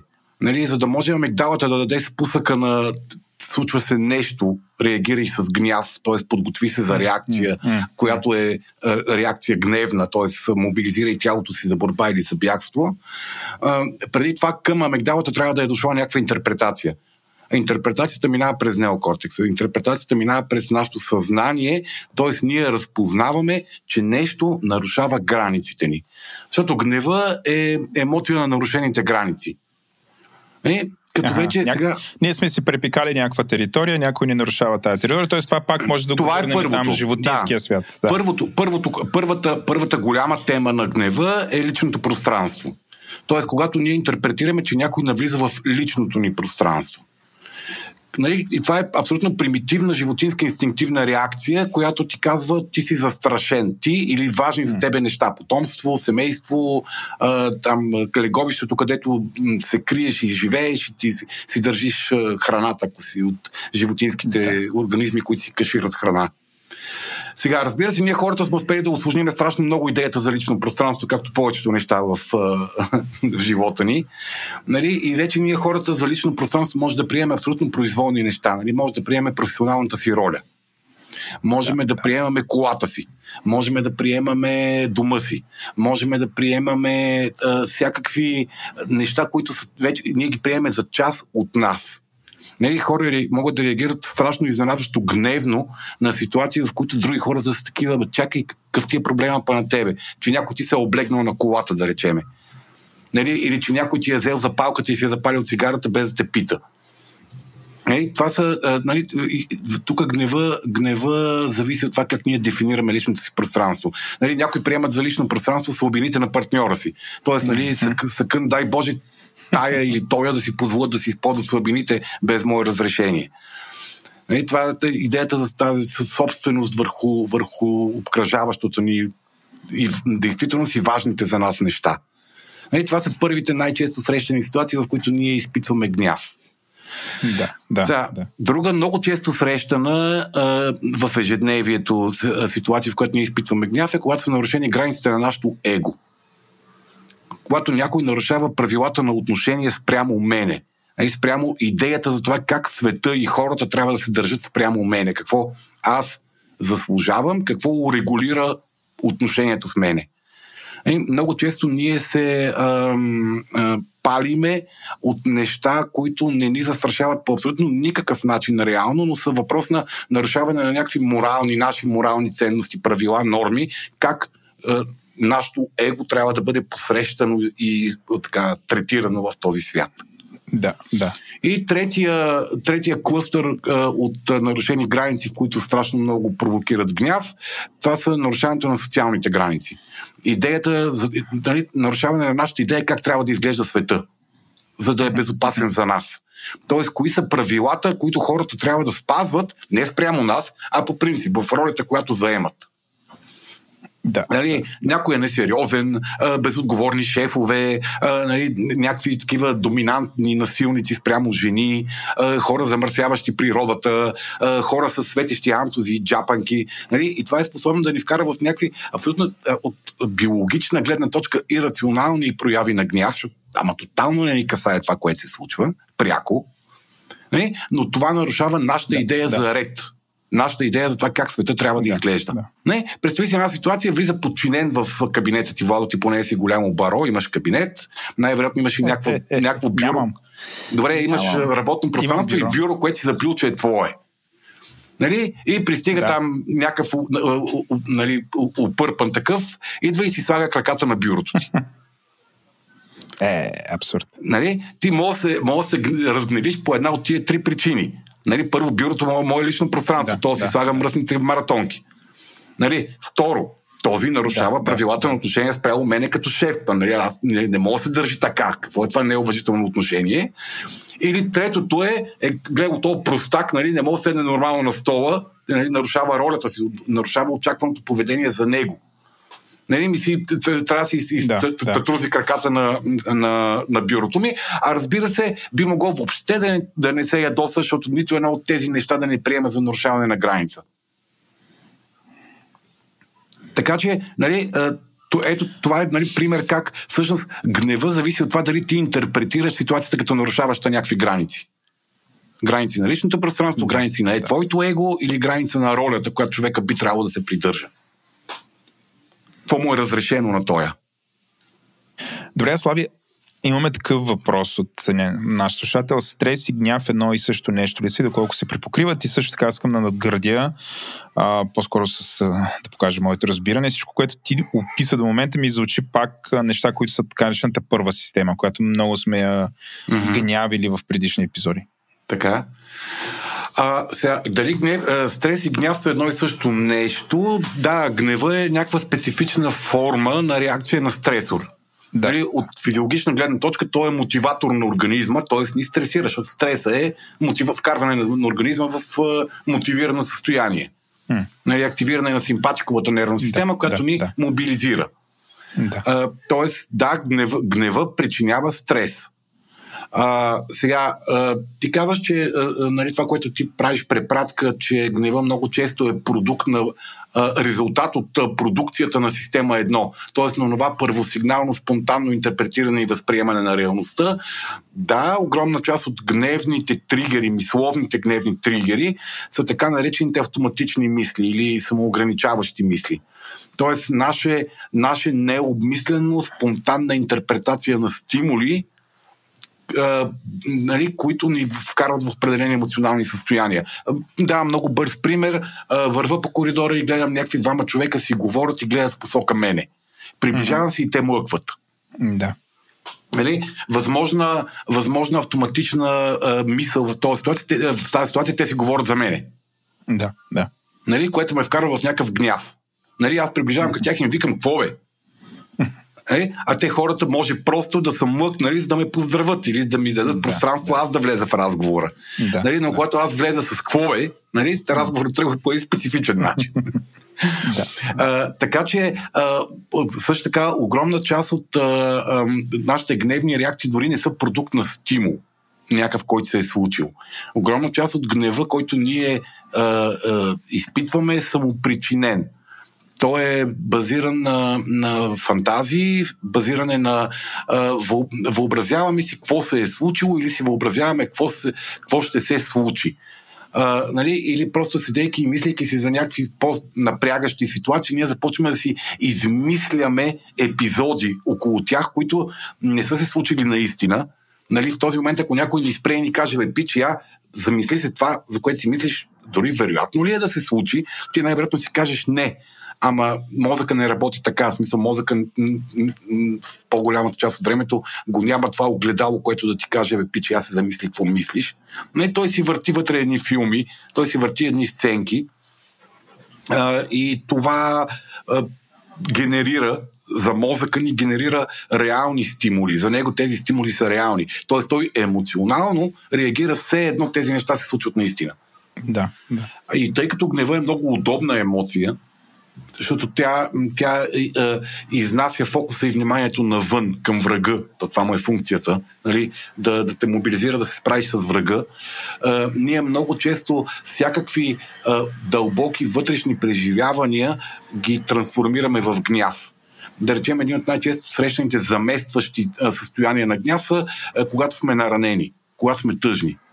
Нали, тъй като тъгата е много по-трудна за преработване емоция, загубата е много по-трудна за преработване емоция, ние фокусираме цялото си внимание, целият си мисловен, целият си емоционален свят и мисловни преживявания ги насочваме към врага, към онзи, който ни е причинил загубата, а не към самата загуба, защото загубите се причиняват по-трудно. нали, болката, тъгата, вината, този тип депресиращи преживявания а, са много по-трудни за понасяне, отколкото гнева, защото когато сме гневни, ние сме хайп. Ние сме възбудени, мобилизирани, виждаме субекта, с който трябва да се справиме и това е много по-лесно като, като функциониране. Нали, Е, и, и, и това е. А, нали, проблемът, разбира се, на това нещо е първо, че гнева е токсичен, особено не, не изразения гняв. Защото ти се тровиш с а, там адреналин, норадреналин, кортизол и всички тия мобилизационните а, химикали на тялото ни. Първо. А, второ, а, ти, когато е фантазен гняв, ти нямаш а, а, възможност да реагираш дори. Нямаш, защото няма срещу какво да реагираш. Стимулът ти е в главата, ти не може да направиш нищо. И третото е, че всъщност това те блокира да преживееш истинското чувство. Това те блокира да, да минеш през тъгата, това, те, това ти пречи да, да осъзнаеш болката и да, да обезпечиш себе си срещу тази болка, тъй като ти си взет да се ядосваш. Тоест не мислиш за себе си, а мислиш за някакъв външен стимул, с който да се справиш, ама най-често ти не можеш да се справиш с този стимул. Поне по начина, по който гневът ти диктува. Не, той ни предпазва временно от необходимостта да разпознаваме и да се справяме с истински болезнените чувства, нали, но всъщност той ни пречи да се справиме с тях. Добре, Слави, а, нали, ако се върнем и някакси, когато сме били примати, аз абсолютно мога да разбера защо сме имали нужда от а, гняв и някакси това ни е позволявало да оцелеем и Mm-hmm. а, нали, да си наложим гените на други, въобще да си защитим територията и така нататък, но а, през 2021 година има ли нещо, което, да знам, ние а, а, като човешки същества печелим от това, че се гневим. Да, Защото нали, колкото се. повече те слушам, нали, а, звучи по-скоро, че губим от това, че се поддаваме на тази емоция. Не, не. Някаква полза все гнева, пак. гнева, гнева е безкрайно, безкрайно полезна емоция, защото тя ни дава енергия и сила да се защитаваме. Тоест, нали, когато някой нарушава границите ни, той ни нанася реална увреда по някакъв начин. Нали, ако ние сме в а, апатично състояние, ми добре, няма значение. Нали, ние нямаме енергия и сила да се мобилизираме, за да, да, се, да се защитиме. Така че да, гнева, гнева е безкрайно полезна емоция. Нали, въпросът е, когато този гняв е реален. Да, нали, да, да. На Аристотел приписват една мисъл, че нали, е много лесно да се ядосаш. Нали, да се ядосаш е най-лесното нещо на този свят. Всеки го може. Да, нали, но да. това, което трудно е да разбереш а, на кого си ядосан, защо си ядосан и какво трябва да направиш, за да се справиш с това, на което си ядосан. Нали? Е, е, ето това е по-трудната част. Но гнева е физиологично безкрайно полезен. Нали? Той помага на твоето тяло да се защитава. Защото нали, ние живееме, слава Богу, в един много луксозен свят, но все пак и ние постоянно търпиме някаква форма на, на конфронтация, на атака. Да, да, Нали, да. От а, опит да бъдем излъгани, от опит да бъдем наранени по някакъв начин, от опит да бъдем а, избутани от нашето пространство. Тоест, има какво да ни ядосва в този свят. Да, да, да. Така че по-добре да си пазиме гнева, да си го уважаваме, да си го слушаме и да си го ползваме, когато срещу нас има реален стимул, с който да се справяме. Но аз нали, говорих за случаите, в които ние се е, използваме гнева като по-лесна емоция или си го само предизвикваме. Аз, Слави, като казваш за... М- а, говорим много за примати, а, с едно първични реакции и такива неща. Има ли разлика в гнева при различните полове в хората? Не, по, не съм чел изследвания, които доказват, че един или другия пол е ощетен от към биологичен апарат за ядосване. Има разликите са в социалните норми. В това доколко, ко- доколко и как е позволено на представителите на различните полове да изразяват гнева си. А има ли, Нали? има ли видове, сега тук още, на още по-генерално ниво, има ли животински видове, които не, не са гневни? Аз не знам, може би овцете не, не са чак толкова или по друг начин го реагират. Не, те не са, те не са гневни. Не са гневни. Да, бе. Един коч да те намара. А, те, не са, да те не са гневни по начина по който ние сме гневни, но, но в техните мозъци има абсолютно същите мобилизационни а, такива механизми да си защитават интереса. Mm-hmm. Сега, техният интерес е различен от нашия, много по-прост семпъл и така нататък, нали? Но не, няма, няма животински вид, който да няма апарат за защита на личните си граници. Той няма да го има този животински вид. Защото нали, природата не е, най, не, не е готино място. Ти в, в природата трябва да си постоянно готов да оцелееш. Говоря за дивата природа, да. на, на която сме продукт всички ние. А, има ли разлика в, а, в формирането на гнева а, спрямо възрастта. По-възрастните по-гневни ли са или повече могат да го управляват? Или О, не, не, не, не. Децата са много по-гневни. Децата са много по-гневни поради една много проста причина, че те всичко е, в смисъл, на, на тях постоянно им нарушаваме границите. Mm-hmm. нали, се, мисля, детето като се роди е такъв егоцентрика пар акселанс. Нали, то, е, то създава света и света служи за да е добре то. Нали, то няма идеята за граници. Въобще няма идеята за граници. И всяко нещо, което се разминава с неговите желания към момента, тук и сега, е повод за гняв. Нали? И както и ти да му обясниш, че има реални, обективни граници на безопасност, на готовност на другия да му дава нещо, на колко сладко може да изяде, дали сега може да му обърнеш внимание и така нататък. Те това въобще не ги интересуват. Те нямат идея за граници. Те са един оголен нерв, спълен с желания и щения, който постоянно бива настъпван от света. Mm-hmm. Нали, постепенно ние с времето се научаваме, че съществуват някакви неща, т.е. повечето хора се научават, че съществуват някакви неща, наречени граници. И, и тогава сме, по-малко, сме способни по-малко да се ядосваме, защото приемаме тяхното съществуване. Ние се научаваме, че тя ги има и че ние можем да сме добре дори и при наличието на граници. Дори да не можем да правим всичко, което поискаме.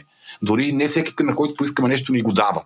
Нали? Но ние, ние можем да не се ядосваме, когато се случва, защото осъзнаваме идеята за граници.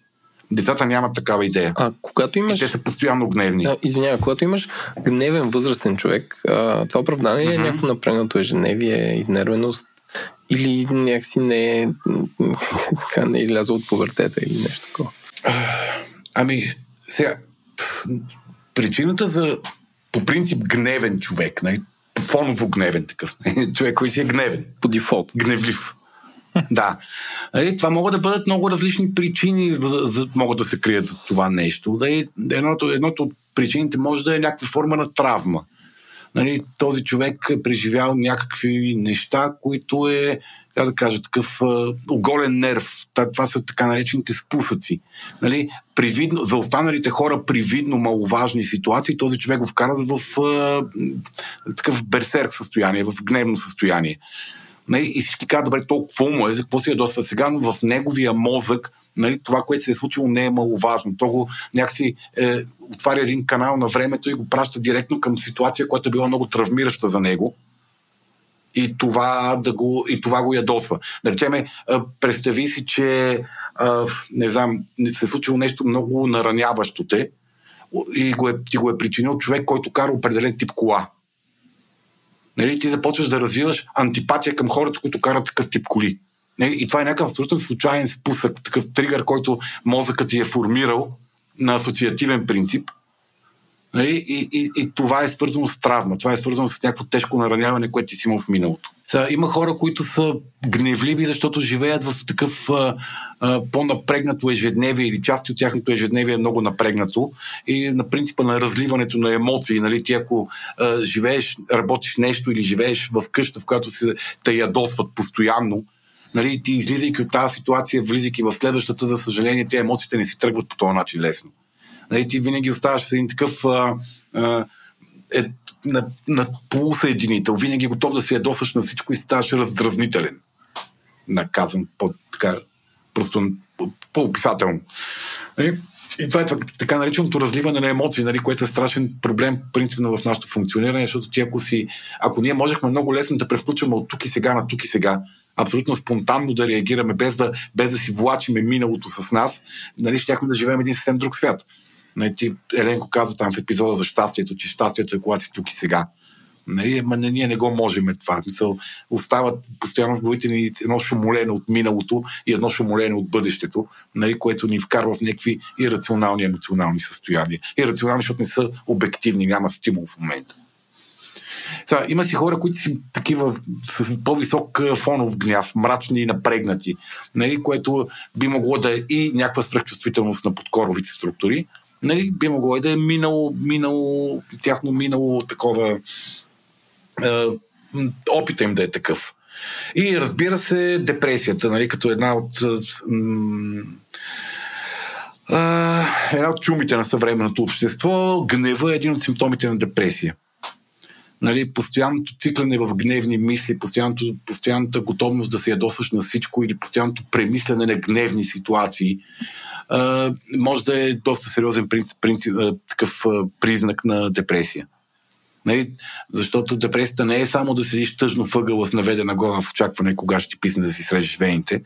Нали? Депресията е всъщност едно доста състояние, може да е състояние на цялостно душевно нещастие, мизерия, такова. Нали? Ти си постоянно гневен, неудовлетворен на, на това, което се случва или на някакви аспекти от живота си и постоянно прецикляш отвътре това нещо и това те прави раздразнителен, това те прави такъв доста тегаво да си в собствената си кожа и може да направи доста тегав за околните хора. Аз, Слави, ще върна малко назад, там като обясняваш, нали, има хора, които нали, по принцип са по по-гневни. Uh-huh. А, имаме такъв въпрос на наш слушател, който казва какво означава човек да има къс фитил от една точка на психологията, физиологията и възпитанието. Аз мисля, че ти долу-горе го обясни това, но, но все пак, за да сме абсолютно сигурни, ами, че сме го обяснили да къс, къс, къс, къс фитил означава да реагира на маловажни а, за другите хора стимули по особено остър емоционален начин и да е достатъчно импулсивен, за да не може да се въздържи. Hmm. Тоест, него, него с така сила го изперва отвътре емоцията, че той не, няма удържащи механизми, не е развил или не, не му сработват. Нали, и са такива гневливи. Това най- най-често подобен тип хора са, а, когато те интерпретират а, нарушението на границата от гледна точка на егото. А, нали, или от социалните норми. Да. нали, те са особено чувствителни на някакви порядки в главата им, които трябва да ги има порядки на отношения към тях или порядки за поведение на другите хора. И постоянно ескалират това, ескалира гнева в тях и те нямат удържащи механизми изработени. Да, да. А физиологично това са хора, които са постоянно готови да се бият все едно. Да се бият или да бягат. Хм. Нали, аз познавам такива хора, а, които са много стойностни като интелект, хора с много високо развити морални ценности, но те са постоянно ядосани и абсолютно дисфункционални в социалното си функциониране, защото те са постоянно ядосани на другите хора, че другите хора не са правилни. Нали, не са отговорни, не са педантични, нямат инстинкт за саморазвитие, а, нали, не, са, не, не, не правят резултата на всяка цена по възможно най-добрия начин. Нали, и тези хора всъщност от едни бисери, от едни потенциални такива таланти на, в майсторлъка си, се превръщат в аутсайдери, защото никой не иска да има нищо общо с тях. Нали? И ако ти си художник, окей. Нали? Някакво враждебно тип, че там седи в мансардата и рисува и прави божествени неща, супер, нали? няма лошо. Да ти се реализираш. Но ако си такъв човек и работиш в социална, социална професия, социалния предвид с други хора, да, нали, да не е мой програмист да си дори да си вика, пази hey, Боже. Нали? но, но, е социална. Твой, твоя, твоя продукт е зависим от взаимодействие с други хора. И тогава подобен тип а, изострена чувствителност към другите хора и гневните реакции към тяхното поведение до голяма степен би могло да наруши твоето лично качество на живота. Да. А, има ли нещо вярно в това, което в Междузвездни войни обяснява, че а, страха води до гняв, а гнева вече води до страдания? А, да, страха води до гняв. Ние, ние изпитваме гняв а, към този обекта, който ни заплашва по някакъв да, начин. Да. Нали, ако ние смятаме, че новия колега в офиса застрашава нашата позиция, понеже е по- компетентен, по-социабилен, по, поради някаква друга причина, а, ние започваме да изпитваме гняв към него и ние не се фокусираме върху това как да обезпечиме загубата, от която ни е страх, защото ни страха е емоция на потенциалната загуба. а, ние не, не се замисляме как да направим за себе си, как да направим така, че ние да не, да не загубиме това, което всъщност ни е важно. А ние се почваме да се фокусираме върху това как да навредиме на онзи, чието присъствие или поведение ние интерпретираме като застрашаващо за нас, без човека да ни е направил абсолютно нищо. Ето това е пример за това, което ти казах малко по-рано, как гнева, може да бъде заместваща емоция. Не? Вместо да се, да се фокусираме върху страха и обезпечаването ни, ние се фокусираме върху справяне с заплашващия стимул. Или стимула, който ние възприемаме като заплашващ. По той човека може да не е имал нищо против нас до, до, до, до преди ние да започнем да го атакуваме. Тогава вече ще започне да има нещо против нас. И ние си кажем, его, знаех си. Този е дошъл тук, за да ми навреди, виж как се държи. Ма той се държи така, понеже ние първи сме го атакували, понеже ни е било страх, че неговото естествено, не насочено към нас поведение може да бъде застрашаващо за нас. А, аз искам да споделя а, а, аз как а, дилвам в такива ситуации. Mm-hmm. В смисъл, нали, аз работя с лева позиция, много често има нови колеги и така нататък.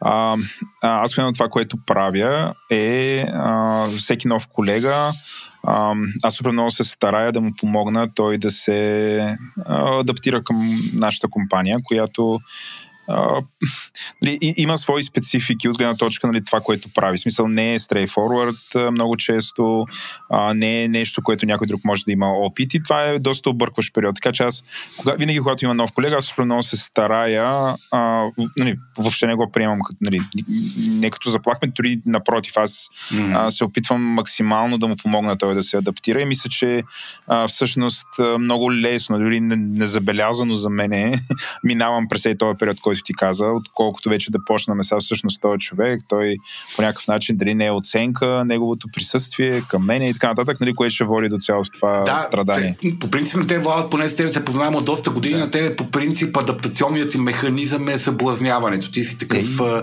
съблазняващ невротик. нали, когато си в някаква социална ситуация, ти обезопасяваш средата през съблазняване.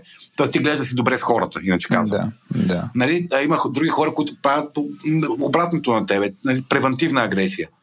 Не, никой нищо не му е правилно човека, обаче той така да си имаш едно на ум. Сеш ли си има такива хора? Да, и, има, има. А, не, нали? абсолютно. Такова да си имаш едно на ум, нали, да видиш, че аз съм страшен. Нали, тук малко ще нахапа, малко ще наритам, нали, е, за да, така, да, да, за всеки случай. Да не си помислиш да ми направиш нещо в бъдеще. А въпросът е, че това просто не работи. Нали, аз, това е такъв съвет към нашите слушатели. Това рано или късно и изиграва, меко казано, лоша шега. това рано или късно ти създава врагове, да. които, за врагове и хора, които иначе не биха ти станали врагове. Така е, така, да. И това е добре да си даваме сметка, че обслужва нашите страхове. Те, то не, не, не е справяне с някакъв реален агресор. Абсолютно. Не, това са нашите фантазии, че хората са агресори. Да, да. Потенциални. Така е. Аз а, искам да излеземе тук от границите на, на индивида. Аз обичам така да те въртя тебе малко индивида и хоп, да надградя към обществото. Владо. Завъртиме към, към обществото. Това е най-лесно за обществото, бе. а, имаме такъв въпрос пак от нашия слушател, който казва, или който или която казва. А, публичното говорене в България, особено това в телевизията и социалните медии, то нищо не остана друго, не, а, е средено с много гняв и агресия. Крайните думи и реакции са нормализирани. А, какви са ефектите от това на ниво общество? Има ли път към по-спокойно общуване в публичната сфера? Са, аз дълбоко не съм убеден, че това касае само България, нали? Обаче ние си обичаме си говорим ние колко сме зле. Да, да. Това, да. това, ти знаеш, мен ми е едно от любимите неща. Това е да, да. любимия израз, това го има само в България. Ние, да, ние българите. Да. Ние българите. Да, ние ме... И като мръднеш извън България, откриваш същите простоти на сега. Да, ние, ние, сме така популация с огромно ниво на гняв прямо себе си, нали? Защото е. гнева може да е насочен и много спрямо нас самите си, нали? Да, да не се харесваш, ти постоянно да се смяташ за, за недостоен и увреждащ сам себе си по някакъв начин. Не, ние, българите, смятаме за увреждащо обществото ни, обществото, в което живееме. Не, това, че сме българи, ни е увредило. Е, хората къде са се родили, па ние бате тук в тия. Ние сме много качествени, ама да, тук попаднали сме в лоша да. среда, разбираш. Не, ние сме, мисъл, царе сме на, на гнева към себе си. Мисля, това ни е една така най-устойчивите емоции. Слой, знаеш, коя е най-добрата а... иллюстрация на, на това как българите се нервят сами на себе си и са гневни? Е, чувах израза, а, примерно, там едни познати са ходили в Гърция, примерно, на забравих кое място, но примерно паралия и те питат, как е там? Така, абе хубаво е много, ама има много българи. Да, да, и яко има се напълни с българи. Това е нали, Този- този рак. на Гърция. Да, да, да. Този рак Мисля, че българите... гърците, гърците могат да си го сложат като такъв слоган на туристическия бизнес. Нали? Яко ема се напълни с българи. да, това, е- това българите масово го казват. Аз съм го казвал това. Ей, Да. Аз съм продукт на същата култура. за протокол, Спомням записваме си- на 3 марта.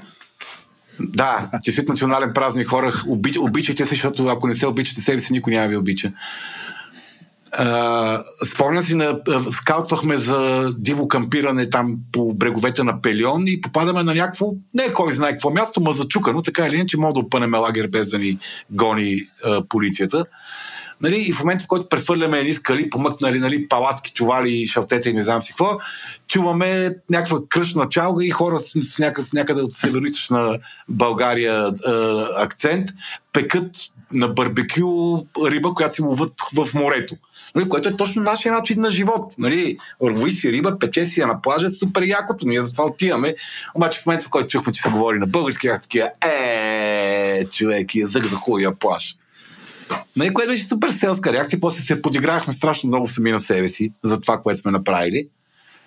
Но така или иначе, да. Не се оказаха много готини хора, което обаче не, не оправдава нашата реакция по никакъв начин. Да те върна към Да, че това не е и- само за България. Публичното говорене по принцип е, е изпълнено с страшно много агресия последните десетилетия, защото това продава. Това възбужда, това вълнува, това е лесно за консумация и е лесно да те активира, лесно е да те ангажира с това, което става. Колкото по-крещящо е, колкото по-провокативно е, колкото по-ръчкащо те емоционално е нещо, толкова повече ти се ангазираш, толкова повече залепваш за медията, за канала или се, или се привързваш към, към посланието, т.е. ангажирате със себе си посланието. И това е някаква. м, в Смисъл, това е феномен на публичното говорене. Нали? Това е нещо, което ние, хората, хем си го. А, хем сме негови жертви, хем си го създаваме. Нали? Хем страдаме от това нещо, ма хем си го търсиме, просто защото е вълнуващо. А в един свят, в който всички ние сме пр- претоварени от стимули и конкуренцията за човешкото внимание става все по а, такава на война отиват нещата, както обича да казват CEO-тата, такива като или C-level менеджерите като Вало. Абе, навън е война, бе! Война е! Не ме занимай с управление на хора. Нали, навън е война за човешкото внимание. Нали, и всички медии имат абсолютно рационалното оправдание да кажат, ма те всички говорят така, ние ако сме по-обрани, по-разумни, по-рационални, никой няма да ни чете така или иначе. Така, така че какъв е смисъл да бъдем такива? Нали, ние трябва да бъдем още по-радикални, още по-бомбастични, още по-привличате човешкото внимание, защото нали, вече а, attention спана на човека до така степен е деградирал от а, всичките социални медии, от а, свръхстимулацията и постоянното продаване, че ние трябва да бъдем възбудени и ангажирани с нещо, че а, нали, реално този, който ти продава този, който се бори за твоето внимание, е принуден да използва все по-бомбастични и крещящи стимули, за да има шанс да се пребори с другите бомбастични и крещящи стимули, на които ние постоянно сме изложени. Ам, Слави, от... А, момент само. Да, Така че да, крайните думи са нормализирани. А, ефекта, ефекта на това нещо е за тоталната загуба на здрав разум. Тоталната загуба на способността да мислиш. Нали? Всичко, всичко остава на ниво емоционална реакция. Добре, но ти не, не отговаряш на въпроса. Mm-hmm. В смисъл, ти, ти по-скоро обясни защо това се случва. Така. И големия въпрос е ам, какви са ефектите върху обществото? В смисъл, от този гняв, който строи навсякъде, променя ли се обществото и начина по който Да, се хората стават- в къщи и така нататък. И другото, което има ли а, някакъв път към по-спокойно общуване? Аз като чуя такова нещо и нали, си представям се, но някъде в Скандинавието хора си говорят или някакви дипломати така седят. Въобще това има ли шанс да се хората завърнем стават, това беше? хората стават крайни, радикални, джаджливи, както обичате да казвате вие. Нали, хората започват да разделят света на черно-бяло, на нашите и чуждите, на добро и лошо. Нали, и, е, това е ефекта. Ефектът е, че ние се разпадаме на все по-малки връждуващи общности, което ни прави все по-лесно манипулируеми. нали, което ни прави а, все по-склонни да инвестираме огромно, огромно количество от и без това не е много големия си интелектуален капацитет като индивиди и като общество в абсолютно маловажни дъвки, просто защото те, това са ни изкрещели последните един-два дена. Това е ефекта. Ставаме лесно манипулируеми, лесно управляеми. Разединени. Разединени, първосигнални, тъпи, казано най- най- най-накратко. Смисъл, сивото изчезва. Сложната палитра на реалността изчезва и всичко се свежда до крещящи заглавия. До това, че хората четат само заглавията. И си съставят мнение. Те мислят, че имат мнение.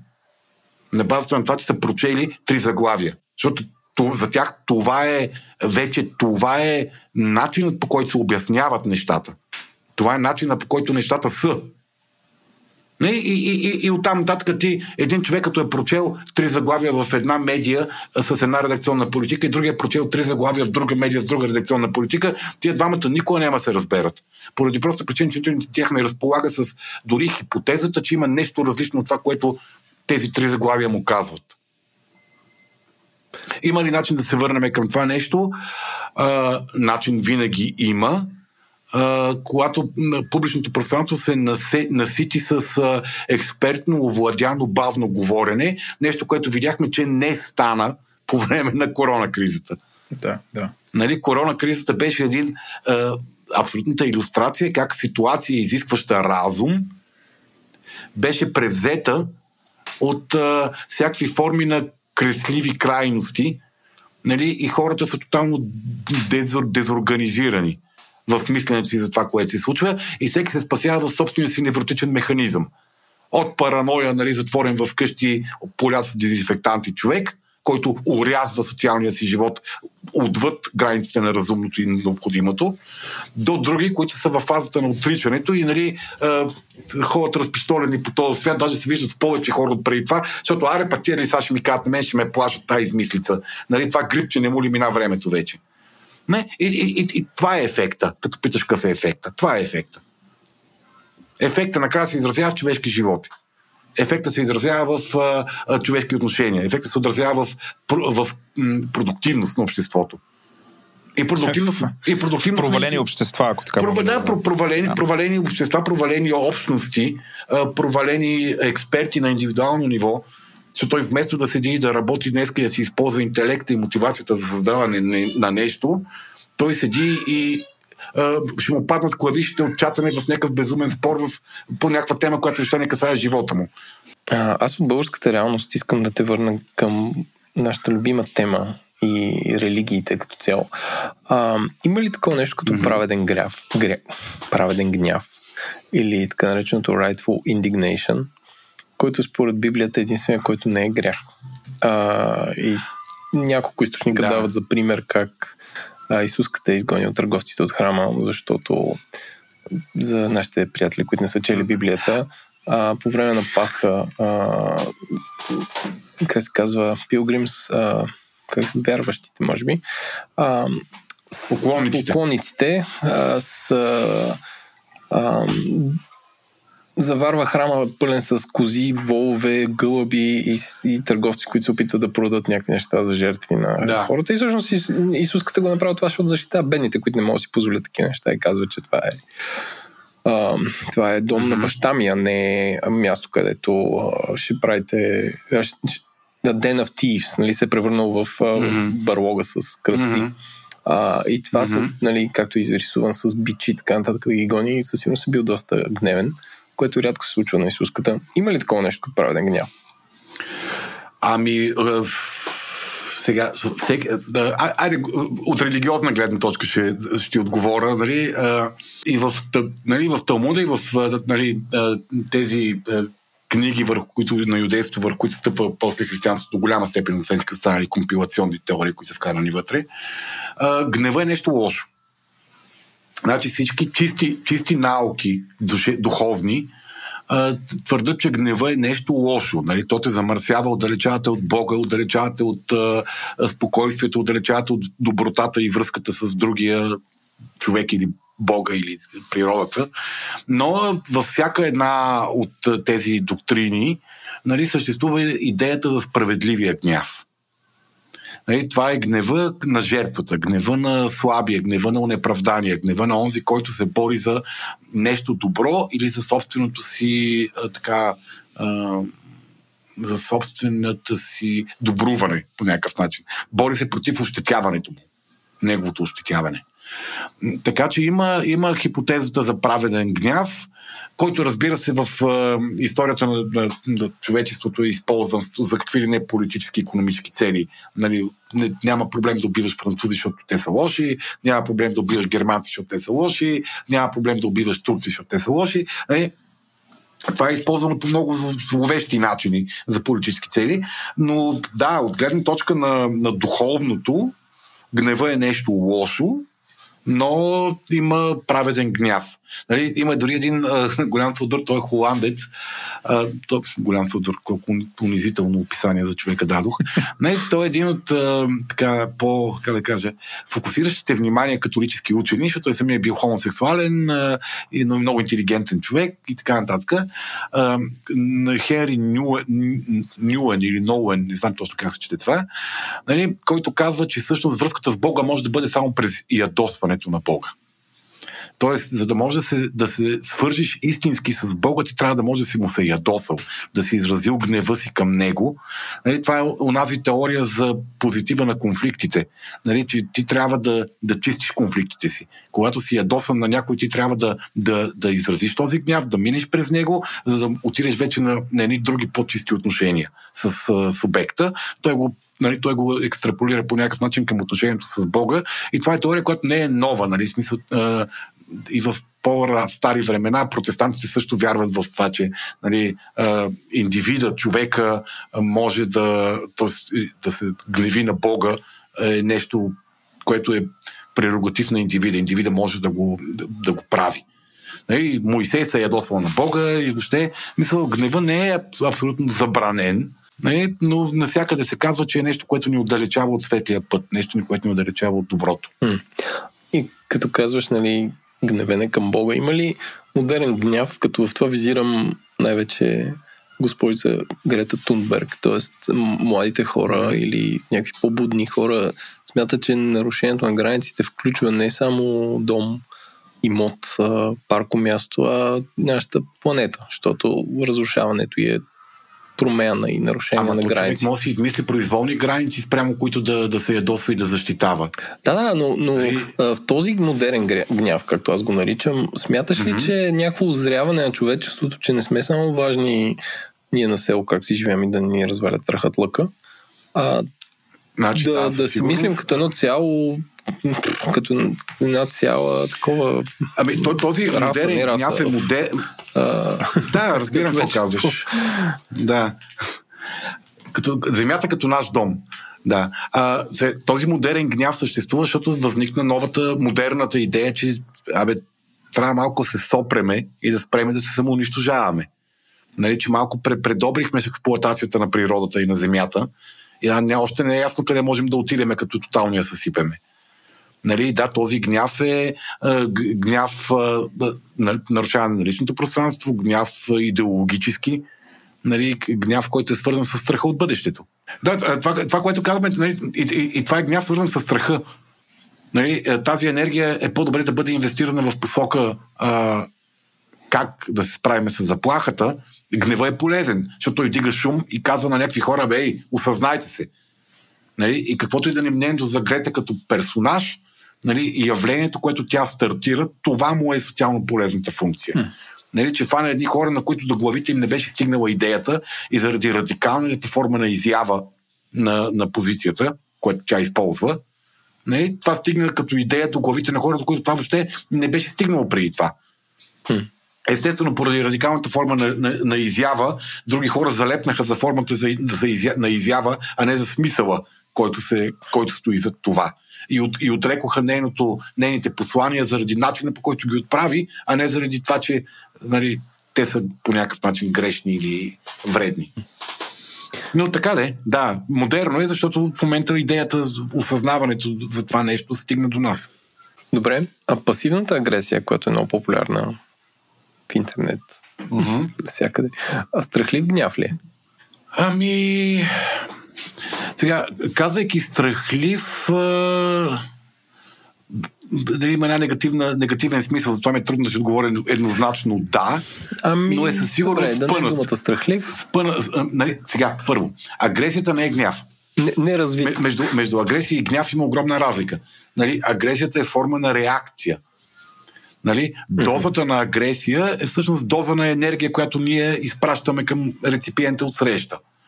Ако ние поради някаква причина искаме да реагираме, но се спираме и влизаме в пасивна агресия, мрънкане, ирония, сарказъм, мрачно гледане, саботажи, нали, с манарчето гудраш от към гърба, а не от към лицето, нали, които са такива пасивни форми на, на агресия. А, Може да се каже, че това е някаква спъната агресия. Да, тебе те е страх да излезеш в открита конфронтация. Тебе те е страх да заявиш себе си пред човека с директно, а по, някаква, по някакви за- по-такива дозирани, завуалирани, заобиколни методи, избягващи директния сблъсък. Е, използваш, което понякога е, как понякога е може би интелигентно. Нали, проблема е, че много често това не дава желания резултат. Защото пасивната агресия може да бъде много по-нараняваща човека от среща. Първо той да не разбере защо си му ядосан. Точно. Той разбира, че не го харесваш, ама не разбира защо. И второ, сам, самия акт на пасивна агресия може да бъде много дразнещ и нараняващ другия човек. И това да задълбочи конфликта. Не? Още Човека... повече, че може да е анонимна. Да, пък вече ако е анонимна, вече ако влезе в сферата на интриганството, нали, ако влезе в сферата на политиканството, нали, тогава вече това осложнява нещата много повече. Защото въвлича и други хора, а, почва грешно предаване на информация, грешни интерпретации а, и влизаме в политиката. Нали? Но ако човека закъснява за среща, някакъв много прост пример, човека закъснява за среща и ти вместо му кажеш, пич, не ми е приятно, че закъсня за среща, защото нали, аз, аз си мисля, че ти си мислиш, че мой, твоето време е по-важно от моето и това ме дразни, това ме ядосва. Не? Това е директно заявяване на, на гнева ти. Не, ти удържаш границата, ти казваш, ти наруши границата. За мене. Човека може да е много по-склонен да се съобрази с тебе, отколкото ако, ако му реагираш с ирония. Да речеме, нали, е, верно ли ми, взема ти купа един часовник, е, вела. Или майка ти, абе, майка ти не споменава ли ти, е, че трябва да идваш на време на срещи? Нали, това, е, това вече е нараняващо, това е атака. Това е обида. М? Е, това е ама, ама, е, да, ама, ама това, е- това е пасивна агресия. Уским се шегуваш, иронията е форма на пасивна агресия. Или човека идва 10 минути по-късно и ти мълчиш като брусук и го чакаш да се сети, че е поступил грешно спрямо тебе и ти колко си му ядосан. Нали? Той вика, е, здрасти, какво става? А, кажеш, кой ти си виж? М- м- Ми не знам, ми ти кажи. Ми де, знам дали ми се ходи вече някъде. Нали, човек от среща, е- той започва да се ядосва, защото ти се държиш кретенски. Нали? Това, това може да ви скапа вечерта доста лошо. Слави, ние вече сме в а, средата на нашия запис. Мгм. Тук ще си говорим вече за употребата на, грех, на греха, на гнева. И Да, дай си говори. А, чакай само. А, гнева е грях. Нали, това е един от, седемте, Да. един от големите грехове на християнството. Базовите грехове на християнството е гнева. И, и то именно заради агресията. Нали, защото ние, хората много често бъркат гняв и агресия. Нали, агресия като последица от гнева и е, е довело до това, че хората заклеймяват самия гняв. Проблема не е в гнева. В, в гнева проблема е в начина по който ние го изразяваме, начина по който си пазим границите, което вече е различни форми на агресия, една от които е това, което Еленко пита малко по-рано за пасивната агресия. така е, ние, ние вече обсъдихме дали има полза от гнева. Има, нали? Ти, ти го разказа много добре. А, а всъщност има ли случаи, в които наистина е добре да се разгневим? Ама разбира се, бе, Владо. Дай да ги изредиме. Дай, дай с примери. Еми някой идва, ти си сложил телефона на, на, на масата в кръчмата, хапваш си, пиваш си и някой пристига, взима ти телефона и се отдалечава да звънне. Ама познат човек или ми Не. крадат? Не, някой минава и ти взима телефона. Не, това е доста, доста добър, добра причина да се ядосаш и да реагираш Да. на това нещо. Нали, а, когато някой се държи спрямо от тебе, е нараняващо и неуважително. Когато някой отнема важни за тебе неща, когато някой заплашва детето ти. Нали, когато някой с мръсна газ се приближава към пешеходната пътека, на която ти и детето ти. Нали, в тази ситуация, за да можеш ти да скочиш на капака и да фърлиш детето на страни или да имаш мобилизацията да избягаш с детето си от пешеходната пътека, това е гнева. Това е, е нали, страх или гняв, в зависимост от това какво. Но да, да, гнева може да е безкрайно полезен. А може и да е безкрайно деструктивен. Всичко Да. зависи от начина по който го преработваш и изразяваш. А, тук има въпрос за тровещия гняв, а, който аз пак мисля, че ние поговорихме преди това за него, но а, големия въпрос, който хората задават е каква, къде е границата между полезния гняв и тровещия гняв. Гра- границата е дали стимула е още там и дали ти можеш да реагираш на него. И времето, в което продължава. Време, да, да, защото той стимула не е безкрайно да, там. Мисъл, нали, Да, ти най-често да. си ядосан на нещо, което се случва в някакъв отрязък от време. И ако тогава не реагираш по начина, по който искаш да реагираш, след това и, и да се връщаш в тази ситуация, и да се вайкаш и да се тровиш, че не си реагирал. Не, това вече е тровиш гняв. Не, онова залепване в, гнев, в минали гневни а, епизоди или в а, а, фанта, гневни фантазии, когато поради тревожност и неяснота ти започваш да си измислиш неща, от които се притесняваш и те е страх. Да речем, притесняваш се, че жена ти като ходи вечер на танци, не жена ти ходи на социални танци. Ходи, ходи. Да, там Ходеше. тя... Добре, хубаво, вече ми... нали, жена, ми ходи на социални танци, за да си намери друг програмист.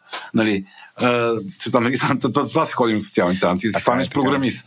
Да. А, и а, нали, ти си фантазираш какво се случва там, тази, там като отиде как се фръцка, нали, тук вкъщи се придвижва като фризер, ама там като отиде сигурно си върти дупето и, си, и мета усмивки и е много чаровна и симпатична, като едно време, когато се запознахме и мръсница, защо не, не е към мен е така, ами към уния там е така и се, не сеш ли се? Влизаш в този филм и ти започваш да, се, да си Смея ли да кажа сещам се? Сещам. Представиш си да кажа сещам се. Сеща се, да. Добре, би могъл да се сетиш. Би могъл да се... Нали? И в тази ситуация това е тук, абсолютно токсичен гняв. Нали? Токсичен гняв, породен от страха за загубата на жена ти. Нали? И от това, че тя се държи по някакъв не, унижаващ, нараняващ егото ти начин. Нали? Не нарушава границите на ролята твоя жена. И това е абсолютно токсичен гняв. Ревността е по-скоро Гняв. страх или по-скоро гняв? Е, гнева присъства като, така, го като е, много от тези по-сложните чувства, които имаме, са комбинации от различни емоции. Нали? Гнева присъства в различна доза, в различни от тези чувства. В, е, в ревността присъства доста. Това е комбинация между страх и гняв. Да. Страха от загуба и гнева, че това се случва. Нали, Така е. гнева, да речем, е много съществена част от вината. Тя, принцип, вината си е силно такава, силно гневна емоция. Нали, ти си нарушил собствените си правила. Ти си на- направил нещо, което самият ти смяташ за нередно.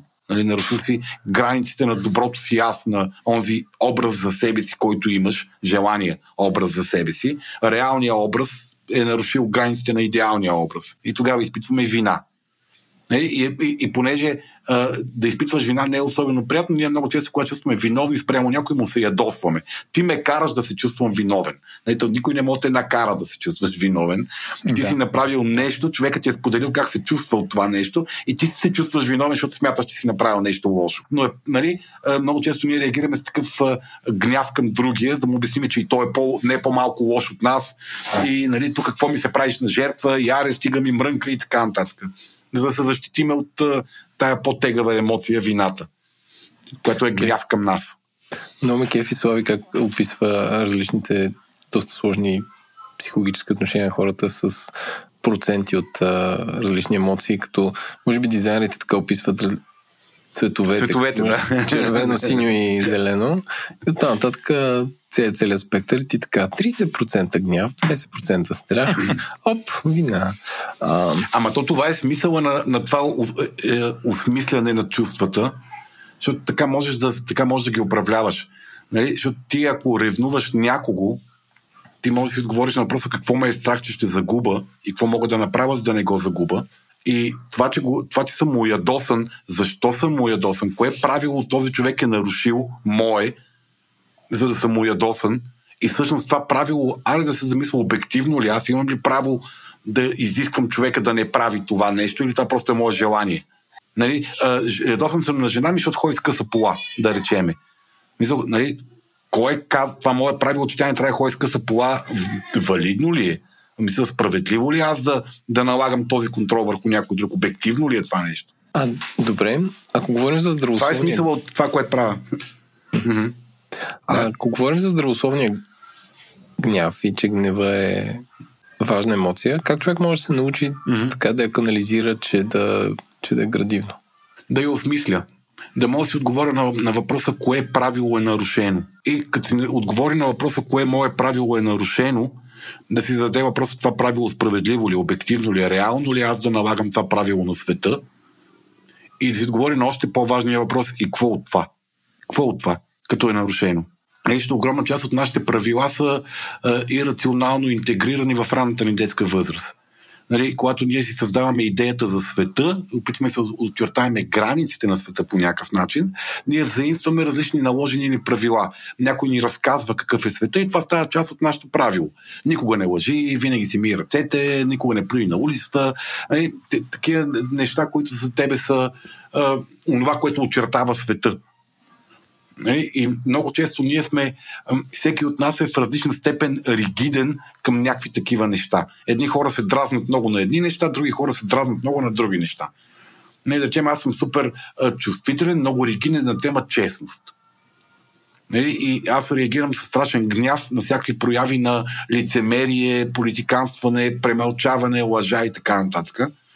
Не, но в същото време, нали, понякога си даваш, добре, този човек, разбираш ли го защо е излъгал в тази ситуация? Разбираемо човешко поведение или човек да излъже? Да. Нали, ти в такава ситуация лъгал ли си? Ми да, всеки от нас го е правил понякога. Не? И по този начин, когато осмисляш причината си за гнева си, ти можеш да планираш много по- а, а, полезни за себе си реакции, или да намалиш степента на гнева, така че най-малкото да не те трови. Защото ние постоянно се ядосваме на някакви неща, които тотално не ни касаят пряко, но ние може да си нанесеме реални поражения заради този гняв. Mm. Реални поражения като отношения, реални поражения като а, тровене на себе си, реални поражения като това, че мислим за някакви неща, които са маловажни, а не мислим за неща, които са важни реални поражения, свързани с това, че може да инвестираме дори материални ресурси, за да се справиме с някакъв гняв, който е принципен, морален гняв, а не, че да реално ние сме заплашени по някакъв начин. Нали? Защото когато говорим за модерния гняв на екологията, този гняв, мисля, там е добре да сме ядосани. Защото това реално ни ощетява. Нали? И тогава този гняв е полезен, стига да не се превърне в мания, а в мотиватор за, за правене на полезни за нас неща. Обезопасяване на живота. Не? По-добре да, да излезеш и да събереш пластмасовите бутилки пред блока и да ги фърлиш в кофата за разделно изхвърляне на отпадъци, което нали, като направят завода за буклук, вече няма да има значение, защото по-ще ги тишаш. Нали, но към момента е по-добре да направиш това, отколкото да седиш и да тролиш в някакъв форум и да храниш уния, които си изхвърлят фасовете през прозореца. Защото това няма да доведе до нищо. Просто изразяваш моралния си гняв. Ама понеже не променяш нищо, то остава в тебе и се тровиш още повече. И си губиш времето. А, добре. След като винаги като завършиш си губиш времето и не съм вдъхновен да продължа, но а, според тебе а, психологически близки ли сме като съзнание с хора, чието гняв разбираме и обратното. Ако, mm-hmm. ако въобще не ми пука или не разбирам защо някой човек е мега изнервен срещу него, как да го, как да го разбера или, или как, да, как да се опитам да скрия, че това въобще не ме интересува. Ама значи, ние харесваме можеш, хора... Някой не можеш, просто, аз просто един човек, който се ядосва на не знам, нещо, което не е... Сега не мога да дам точен пример, но не, не мога да, да релейтна с, с неговия проблем. Наистина, mm-hmm. не мога да повярвам защо те хора нали, чак толкова са ядосни. Нали, горе да го разбирам, ама Еми, зависи колко ти е важно, Еленко. В смисъл, ако ти е някакъв маловажен човек, някакво се мъчиш. Нали? Ако ти е важен човек, или се опитай да го разбереш, да се поставиш на негово място, дори чисто така интелектуална емпатия, на ниво логически взаимовръзки. Ти емоционално не можеш.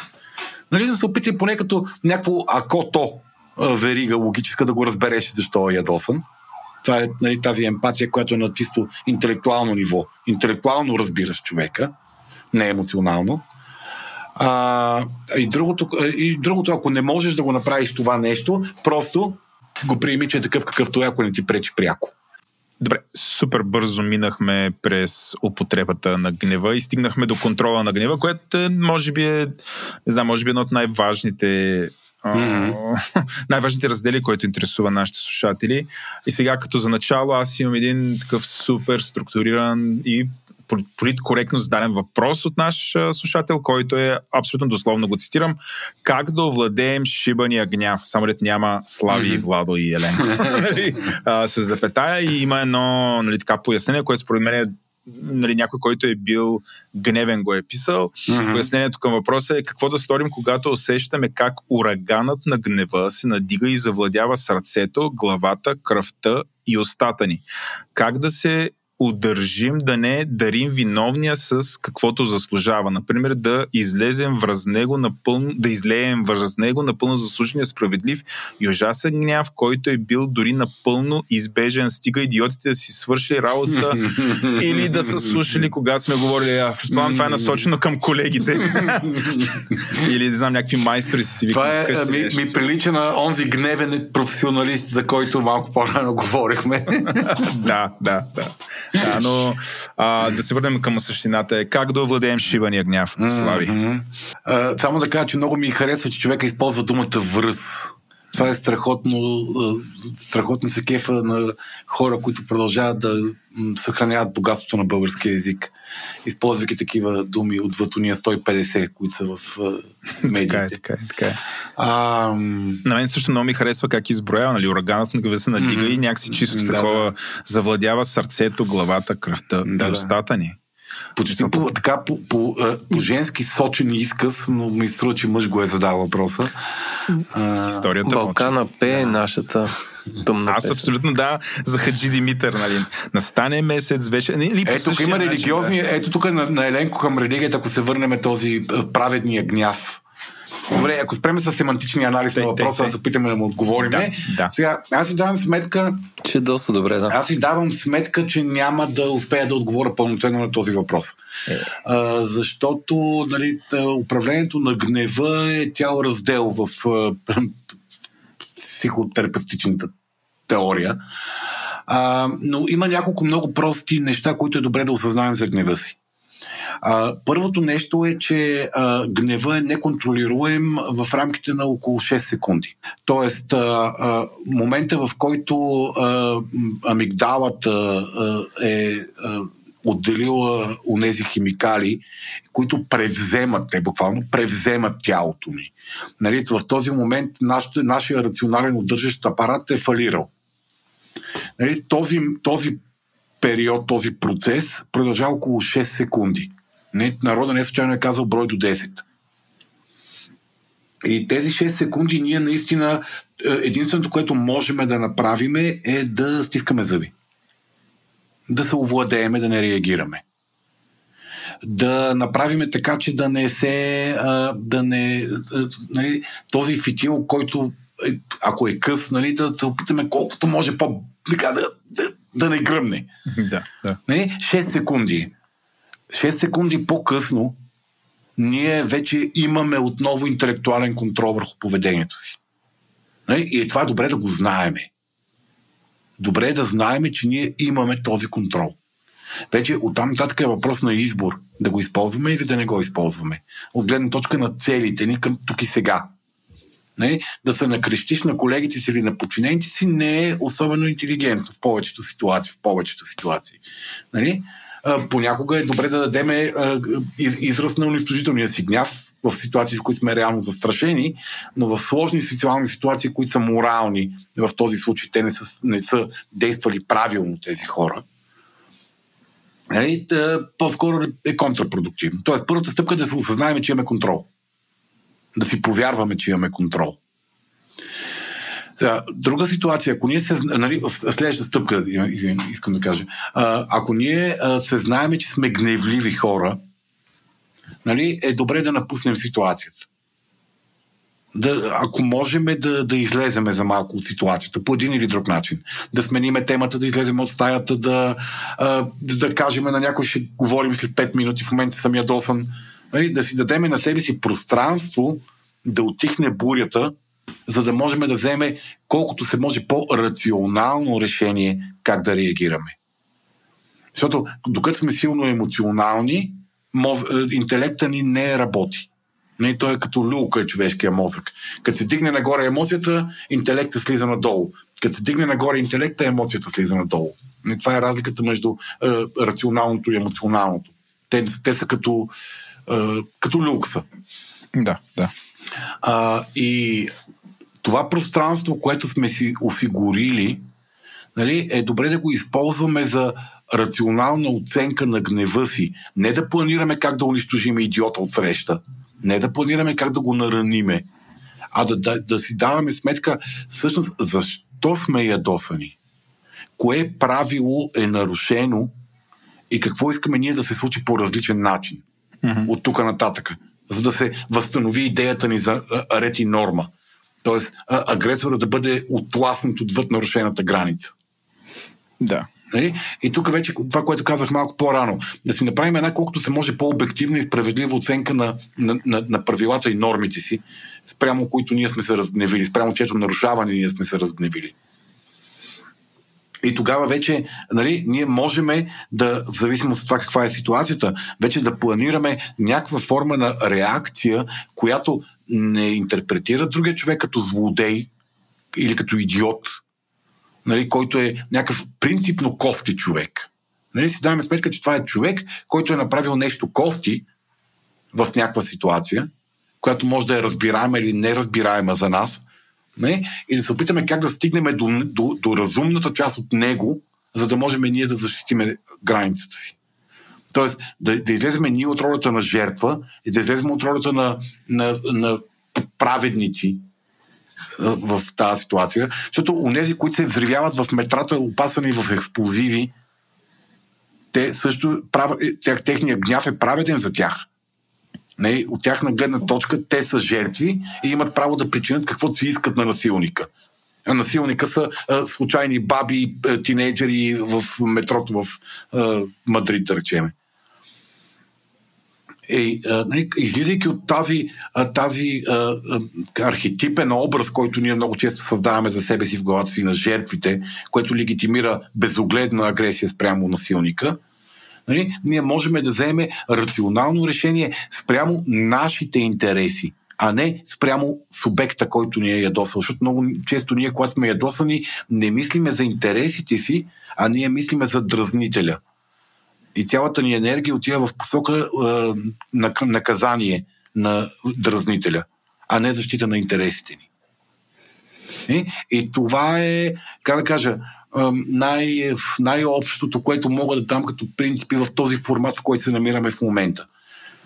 Нали, е, колега излез, разходи се, дишай дълбоко и бавно. Като по-важната дума е бавно, а не дълбоко. Защото нали, хипервентилацията не те прави по-интелигентен и по-спокоен нали, напусни ситуацията, овладей си и си задай въпроса аз какво искам да постигна в тази ситуация за себе си. Ама не искам да убия ония идиот, а какво искам да постигна за себе си. И тогава има някакъв шанс да а, а, реакцията да е по, по-рационална. Нали, ако сме по принцип гневливи хора, нали, всякакви техники за активиране на парасимпатиковата нервна система, на онази релаксиращата нервна система в нашето тяло би помогнала. Владо, ще ме прощаваш всякакви медитативни техники, всякакви техники, които са свързани с това ние да се свържеме с спокойствието леки физически натоварвания, приятна музика, която ако това ни работи, за мен музиката не работи, да речеме. Аз музиката, ако не ме дразни, ми става фонов шум и не я чувам. Аз обичам по-дразнища му, като съвременните медийни заглавия, така ми е на мен музиката, а, а, която харесвам. Не, неща, които знаеме, че ще ни успокоят. Тогава има шанс да използваме разума си. И нали, един друг много силен инструмент на хроничния гняв, нали, когато сме много сериозно, трайно наранени от някого и този гняв остава да живее в нас. Този гняв сякаш е винаги в, под, под, под кожата ни. Ние сме постоянно ядосвани на този човек нали, и на група от хора. А, това е прошката. Нали, прошката като един от най-великите лечители на психиката. Нали, нашата способност да оставиме а, нараняването в миналото нашата способност да приемеме нараняването и да продължиме напред, без да сме залепнали за него. Е, а, последните там след а, а, да, ще кажа инцидента, след атентата с кулите близнаци в, в Нью Йорк 2001 година, са правени страшно много изследвания в психология на прошката, защото нали, това тежко травмирано общество а, нали, беше стигнало до някакви жестоки ексцесии на, нали, на депресия, гняв и а, такива отмъстителност, които бяха почнали да стават дисфункционални. След като мина политическата им употреба, нали, изведнъж се оказаха проблем. А, и това, което нали, е правено страшно много като изследвания, вече по всякакви съвремени достъпни начини, технологични, а, показват а, умопомрачителен, а, умопомрачителен а, ефект на биохимично ниво, когато хората прощават. Нали, когато хората а, приемат чуждата гледна точка, когато хората а, успяват да, да приемат себе си не като слабия, докато прощават, а да, да приемат себе си за силния, който прощава. Нали, да се свържат с наранената болка и да преминат през болката, а не да останат в гнева за това, че болката е, наранена, е причинена. Нали, и, нали, аз мисля, че за прошката мога да направим абсолютно отделен епизод.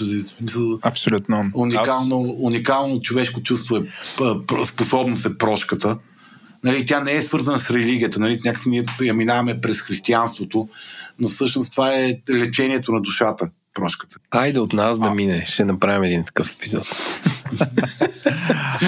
Ето за това, Владо, не ти казвам какъв ще е плана за епизодите до края на годината, защото аз знам какво ще стане. Вече сме го играли.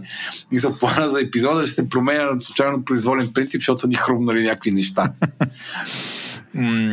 Добре, ти даде няколко примера от а, близката история, а, даде примери с тероризма, даде примера с това какво се случи с американското общество а, и а, след това промяната на политиката на американската държава спрямо а, няколко други държави. Нали? Тук абсолютно mm-hmm. визирам Афганистан, Ирак mm-hmm. а, и след това стотици хиляди загинали хора. А, а, а, и десетки хиляди хора с посттравматичен стрес, обучени да убиват в самата Америка. Защото това е един от големите да, проблеми да, на, да. На, на последните десетилетия в тази държава. Разединеното американско общество, Не, те, те, те прибраха няколко десетки хиляди обучени убийци, много от тях с посттравматичен стрес, който не е лекуван.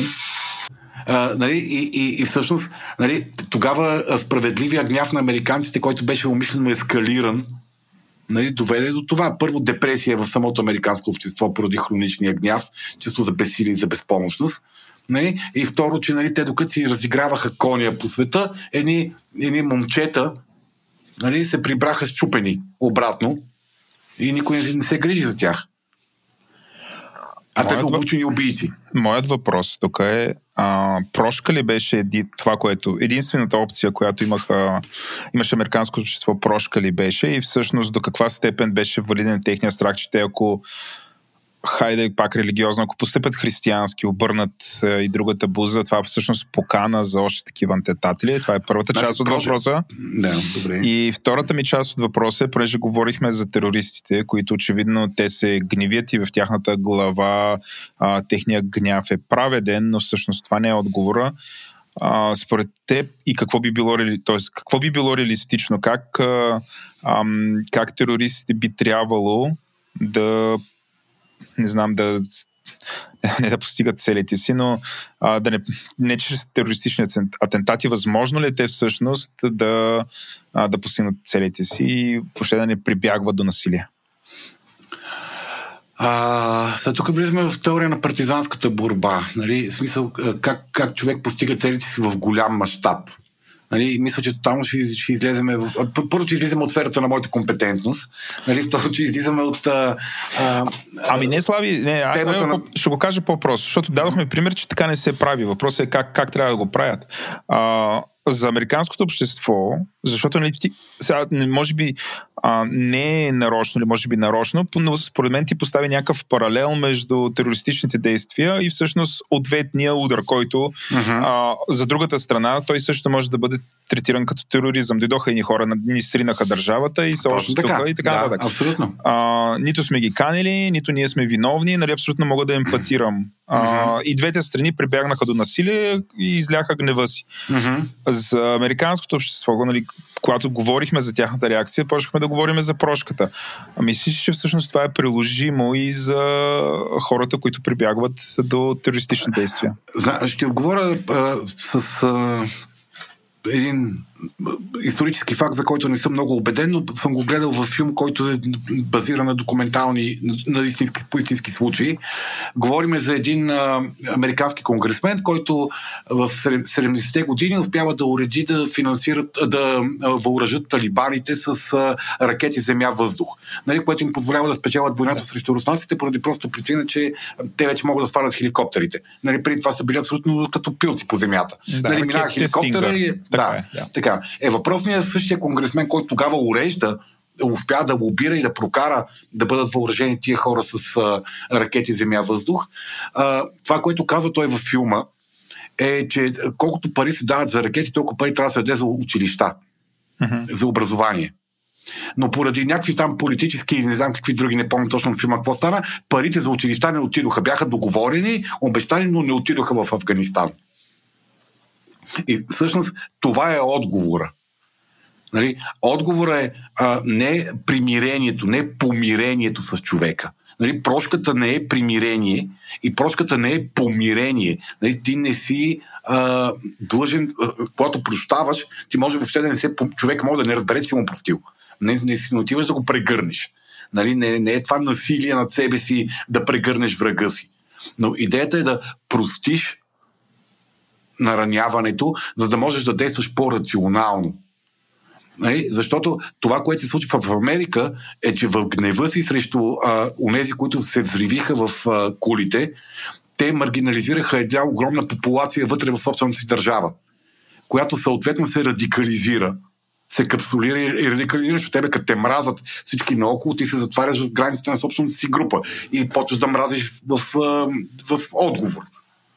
Нали? И всъщност това, което те направиха, че отидоха в а, Близкия изток и създадоха поколения от абсолютно щупени хора, живеещи в бойни обстановки, претърпели брутални загуби в живота си, роднини, здраве, бъдеще, сигурност, нали, всичко, които тези хора са дисфункционални за едно нормално а, функциониране. Не, тези хора могат да станат единствено или депресирани а, а, такива а, оплашени, свити хора или бесни берсерки, нали, които са готови да отвърнат за нараняването, което са причинили. Защото това са хора, които не са ходили, поколения не са ходили на училище, поколения не са имали никаква базова сигурност, поколения роднините им са измирали в бойни действия, които те нямат абсолютно никаква идея, що се случват. Нали, опа, грешка на, грешка на пилота, взривихме едно село. Е, тези оцелелите в селото, как, как, как функционират от тук нататък? Нали? И това е, мисъл, нали? защото а, а, те, не, това не са глупави хора. Те много добре знаят, че проблемите, които се случват в Близки изток, са цивилизационни проблеми. Нали? През, и, и тези хора, ако не бъдат откъснати от корена на проблема, не бъдат образовани, не бъдат приобщени към това, което може да има нещо общо с нас като ценности. И ние от своя страна не се опитаме да ги разбереме като хора, а не като злодеи само. Нали, Араби не е равно на Талибан мусулманин е равно на убиец. Или на... А, той е мусулманин сигурно обрязал дъщеря си. Абе, там е 95% от тия хора са нормални също като нас. Просто имат някакви, живеят в един съвсем друг свят. Нали? Според мен и, повече и, и, от 95%. Ам? Повече от 95%. Е, не, от гледна точка на статистиката, нали, 5% са в някакви крайности, 95% са в някаква норма горе-долу. Okay. А, и това, което всъщност нали, а, гнева разрушава диалога идеята, че си а, жертва разрушава диалога. А решаването на, на този проблем е диалог. Решаването на нашите гневни проблеми в ежедневието ни е диалог. Нали? Ама диалог не да те надумам, а диалог да се разберем един друг в нашите реалности и да видим как тук нататък да не сме в война. Ето от общото как стигнахме към част. Към, Върнахме се на гнева. Към световния мир. А, не, не, от световния мир, от световния мир, нали, от темата на мис Селена, защото нали, да съм мис Селена да говоря за световния мир. Дай, дай да си говорим за гнева.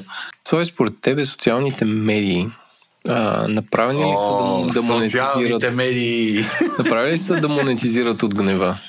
Естествено, гнева е емоция. Те монетизират от емоции. Социалните медии служат за обмяна на емоции. Ама според мен от гнева от гнева монетизират повече, отколкото Ема, естествено, защото радостта е по-трудна за изразяване, Веленко. Много по-лесно е да кажеш против какво си, отколкото за какво си, нали се сещаш? Да, ти ако си за нещо, това нищо не значи. Да, защото не радостта... Ми да, ти като си радостен човек, значи въобще не ти се занимава го споделя. За ти си, тебе ти е кефа, еляк си, нека да е там, решаваш нещо да споделиш, да управляваш малко публичния си а, образ, нали? Качиш някоя снимка от Занзибар, ама като цяло не ти се занимава такова. А, да... Ама аз искам да кажа, че скачането на снимки от Занзибар а, е форма на опит за изразяване на радост. Или поне искаш така да изглежда, не знам ти дали си радост. Да, това е някаква така. Това, това е маркетинг. Това е управляваш публичния си образ. Нали, но когато човек, когато е истински щастлив, когато е му истински готино, нали, той не се занимава да, да, да, да, да го говори. Но виж, като си ядосан, мотиватора mm. да, си, да, да, за екшен е много по-голям. Защото, нали, гнева е емоция на действието. Гнева е емоция на реакцията. Тоест ти, когато си ядосан, си много по-мотивиран да реагираш. Съответно, реагират социалните медии, съответно, нали, други, които искат да се вълнуват по темата и те ходят да реагират, от което нали, падат едни стотинки. А, аз тук искам да, да ви да прекъсна това с социалните медии за демонстрацията на щастието. А, ние в по-предишния епизод, ако не греша, когато си говорихме за насиленото щастие, mm-hmm.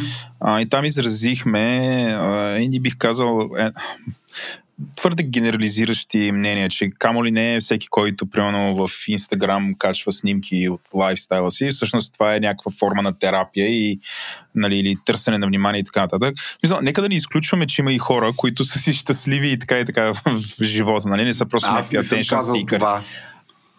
Но има хора, които са останали с такова впечатление. Не, Слави, това не. е част от фидбека, обратната връзка, okay, да, сме, сме получили, така че може би наистина да. Не, ние тогава говорихме за да екстремните прояви, хора, които качват по пет снимки от живота да. си на ден, за да е, покажат колко да. са щастливи. Заговорихме да, за това, не, не говорихме да, за това, да, че да. ти се родило дете и си качил нали, 100 милиона 53-та снимка на бебешко краченце в Фейсбук. Нали? Не говориме за това говорихме тогава за екстремното проява, не за...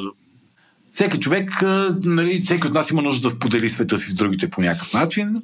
Нали, да. Този квази метод в момента е модерен и популярен.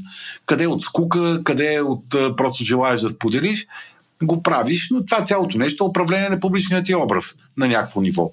Изграждането на този идеален аз, който искаш другите да виждат. Нали, никой не си качва тегавите снимки, тъпите снимки, тъпите мисли, тегавите състояния. Нали, дори като мрънкаме в интернет, мрънкаме така интелигентно. Опитваме сме да сме а, мъдро, мъдро мрънкащи. Или ако не мъдро, поне умно звучащо мрънкащи. Ама това с качването на снимки, извинявай, Ленко, които аз пак да челендж на Слави тук малко са. А, никой не иска да ти гледа нацупената физиономия или мъката само, нали? Ама, Владо, и хората споделяме, споделяме всичко. Да, бе, ама тия мъки... Споделянето е много по-важно за индивида, когато ти е тегаво, отколкото когато ти е хубаво. Тота ли съм съгласен с това? Тота ли съм съгласен? Просто когато споделям мъката си, аз примерно ще да на Еленко да се оплача. Ама аз мисля, че света трябва да ми е благодарен, че не хора да надувам гайдата в Инстаграм или в Твитър постоянно за всяка фрустрация, за разлика от много други хора. Но, а, нали, мене това, нали, просто наистина хората трябва да са благодарни, когато, а, да знам, хората според мен споделят а, само това, което ги вдъхновява или ги кефи нали, не мисля, че това, това е просто изграждане на образ. Според мен това е някаква такава хигиена, всъщност какво показваш и, и някаква отговорност към чувствата на другите. Да, бе, Владо, е, е, всякаква, всякаква мотивация може да стои за това, което правиш. Ма сега, ако си кача снимка на краката на плажа, този кич, нали? Не да знам. Това обслужва мене. Това обслужва мене. Това, това казвам, с хора много ми е яко. Нали, това е някаква форма да резонираш още повече щастието си, като го направиш публично. Нали, това е като ония лав, нали, ако си правил секс и после не разкаже, все едно не си правил секс. Нали, има хора, които са така за, за всичко хубаво в живота си. нали, да. Защото това, това усилва щастието. Не това усилва преживяването, че нали, някакви други хора ще, ще, ще, ще го усетят твоето щастие. резонира някакси вселенски. Резонира. А, Ама това, това, това, е, е едно Не, не, не, не, не, всъщност не. Добре, я да видим как не е. Последното, последното нещо, с което аз ще, ще го челенджа. Сега, а, сега ти, ти дали разбирам твоята гледна точка, но според мен тя е леко страни, не съвсем обективна, защото а, социалните медии са изградени върху презумцията, че хората, които те следват, имат интерес към теб. Имат някакъв интерес към теб. Нещо повече. Някакъв те... интерес към теб. Добре, окей. Okay са, да, не, имат интерес към теб. В смисъл, никой не Добре. следва някой, примерно, просто защото... И, не, сега не го изключвам. Ма ти за кои социални медии говориш, то аз... За Инстаграм, например. Нищо, Там, не, знам, се нищо не знам за Инстаграм. Да, в Инстаграм бе, като Фейсбук, ама само снимки. Да, в, в Фейсбук. Ама, ня, ама някакви ами, хора те само да си довършат. Да снимките. Не, бе, Очевидно, да, да, да, да, да, ще да, да, точно, точно така. Okay. И, и, те, преди да те да решат да те следват, те ти разглеждат, нали, какви снимки качваш, нали, и преценяват това, такъв вид съдържание интересува или не ги, или не ги интересува. И някакси а, хората, които споделят такова съдържание, те нали, имат доверие, че всъщност аудиторията им очаква от тях такова нещо. Нали, не, не, не за да си реши някакъв проблем, просто защото интересен е този лайфстайл, някакви идеи и така нататък. А, не е просто ти да, да им натрапваш или просто да, да имаш някаква форма на терапия към някакви произволни хора. Тия хора са избрали ти да, бъ, нали, Ема... ти да, ги, да им пращаш тия послания, да им пратиш кръчето си от Занзибар. Това е, тази, това е тази платформа, в която аз си направих профил, като се опитвах да си направя профил в Twitter ли? Да. Добре. Това е истинска история. Добре, мисля, че това е много в топик и си запазвам. Добре, okay. но, но а, понеже бяхме тръгнали в тази посока. Ама това е медия. Владо, Владо да. в този случай човека е медия. Той, не, той е медия в този случай. Нали, някакви хора са казали, кажи ни още. И той им казва е. още да. спрямо профила на съдържание, заради който са го харесали. Да. Това е съвсем друго okay. от това да качвам пет снимки от ежедневието си всеки ден във Фейсбук. Така е. Да. М- макар, че тя уния уж на книга а... трябва да ти приятели. Ти вика, това ще се Абе, да, бе, слави той ми е той... приятел. Той да. ми е приятел човек. Аз не искам да гледам пет снимки от Банско, защото приятеля ми е на Банско, защото ме дразни, че е на Банско. Той не ми е приятел, защото ходи на Банско. Разбираш ли? Да, да. Той ми е приятел заради някой... Той ми е приятел, че пием да. бира в парка. Той ми е приятел, че седим и си говориме за някакви важни неща. Не ми е приятел, защото ходи на Банско да му гледам пет снимки от Банско днес. Сеш ли се? Аз представям приятел Еленко, ти, ти... Фейсбука, идеалният Фейсбук на, на Слави да е само, само бири в парка и важни неща. Такива психологски. Бира, бира и философия. Само, само Фройд, Фройд с ръкописни цитати отгоре написани. Да, да, да. И снимки на Фройд как пие бира. Така, все пак си говорим за гнева. Ай, да, аз познавам ай, хора, почва да ме дразни вече. да, май, май ще те разгневя, а? Ще ме намериш къде живея да ми се изкикаш в лицето и да ме, ме бутнеш с COVID. и стой далече от мен известно време. така, Лени. А, познавам хора, които съм 100% сигурен, че търсят на какво да се ядосат и, uh-huh. и понеже има интернет, много лесно си го намират. uh-huh. Може би реалити форматите са един, един такъв тип, където, нали, примерно ти търсиш някакви хора, които са low life, им гледаш живота и си кажеш, ле, деба, те колко са зле и, и нали, по някакъв начин така ти се изкачва мнението за, за себе си, защото mm-hmm. не го водиш този живот, mm-hmm. нали, ако е, е Това е социалното сравнение, да. Реалити формат. Да, и тези хора според мен се потискат, ако няма на как, какво да се разгне, разгневят. И, и, и, и това ги потиска. Как би коментирал този феномен? Той е много интернетски, всъщност, но пак има гняв въвлечен. Да търсиш на какво да се ядосаш. Сега, да. А, ми това най-често е някаква, как да кажа, а, чай, че мисълта ми тръгна в две посоки. А, сега, първото е, че нали, ние хората обичаме да се чувстваме прави и умни. Нали, това някакси ни кара да се чувстваме добре. Нали, а, понякога, когато обясняваме на някой друг колко е зле, или си търсиме на кого да обясниме колко е зле, ние се чувстваме по-прави и по-умни. Е, а, и, и то е не за, нали, дори не е удоволствието от насилието на другия, вербалното, а е удоволствието от това, че ние сме се намерили някой спрямо, спрямо който ние сме по-умни и по-прави. Сега, в същото време има хора, които имат нужда, втората ми посок на мисълта беше, че има хора, които имат нужда от насилие. Те имат нужда да извадат от себе си някакви демони, и, и упражнявайки насилие над други хора.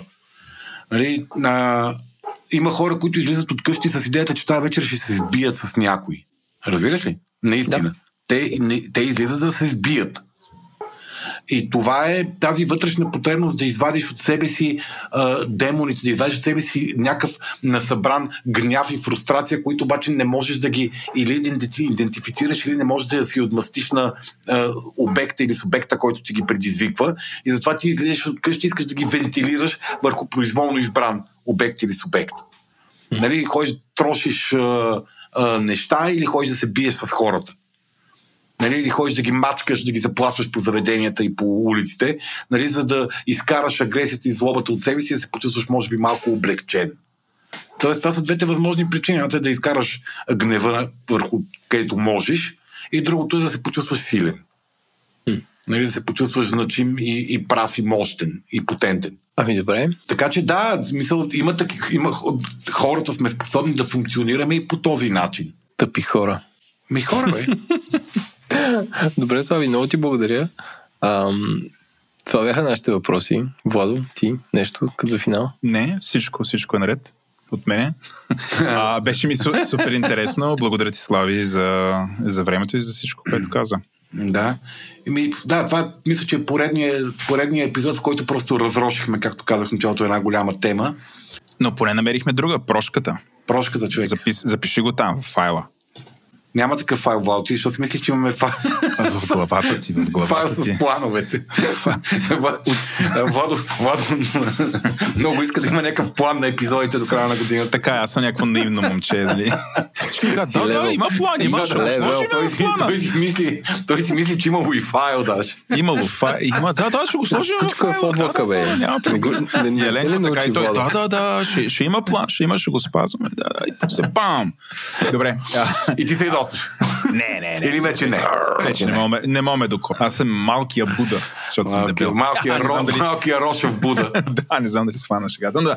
Добре, много благодаря на а, до нови срещи. Хора, надявам се това да ви е било полезно. А, ако искате да ни пратите някаква обратна връзка, пишете ни на info. Ще се радваме. Да, info.говори.com и абсолютно сме отворени за обратна връзка. Сигурно ще започнем да инкорпорираме в бъдещите епизоди на Естествен интелект. Ще видим какво, какво ще се случи там. Е, Ако зададете въпроси идея. като аудио, ще е още по-ще по-добре. Ей, ето Еленко, Елени апгрейда, той взима. Слави верифицира това, което казах, Еленко го надгради. Така че сега сте вие, за да запишете аудиобележка, варите си телефона, там има, записвате, пращате по мейла, ние с, слушаме тук и после коментираме. После, после на мен ще ми разкажеш допълнително как се прави. ще ти разкажа. Слави, Слави с, с, неговия, с неговата Nokia. Да. Добре, приятели, до нови срещи. Цунки, чао.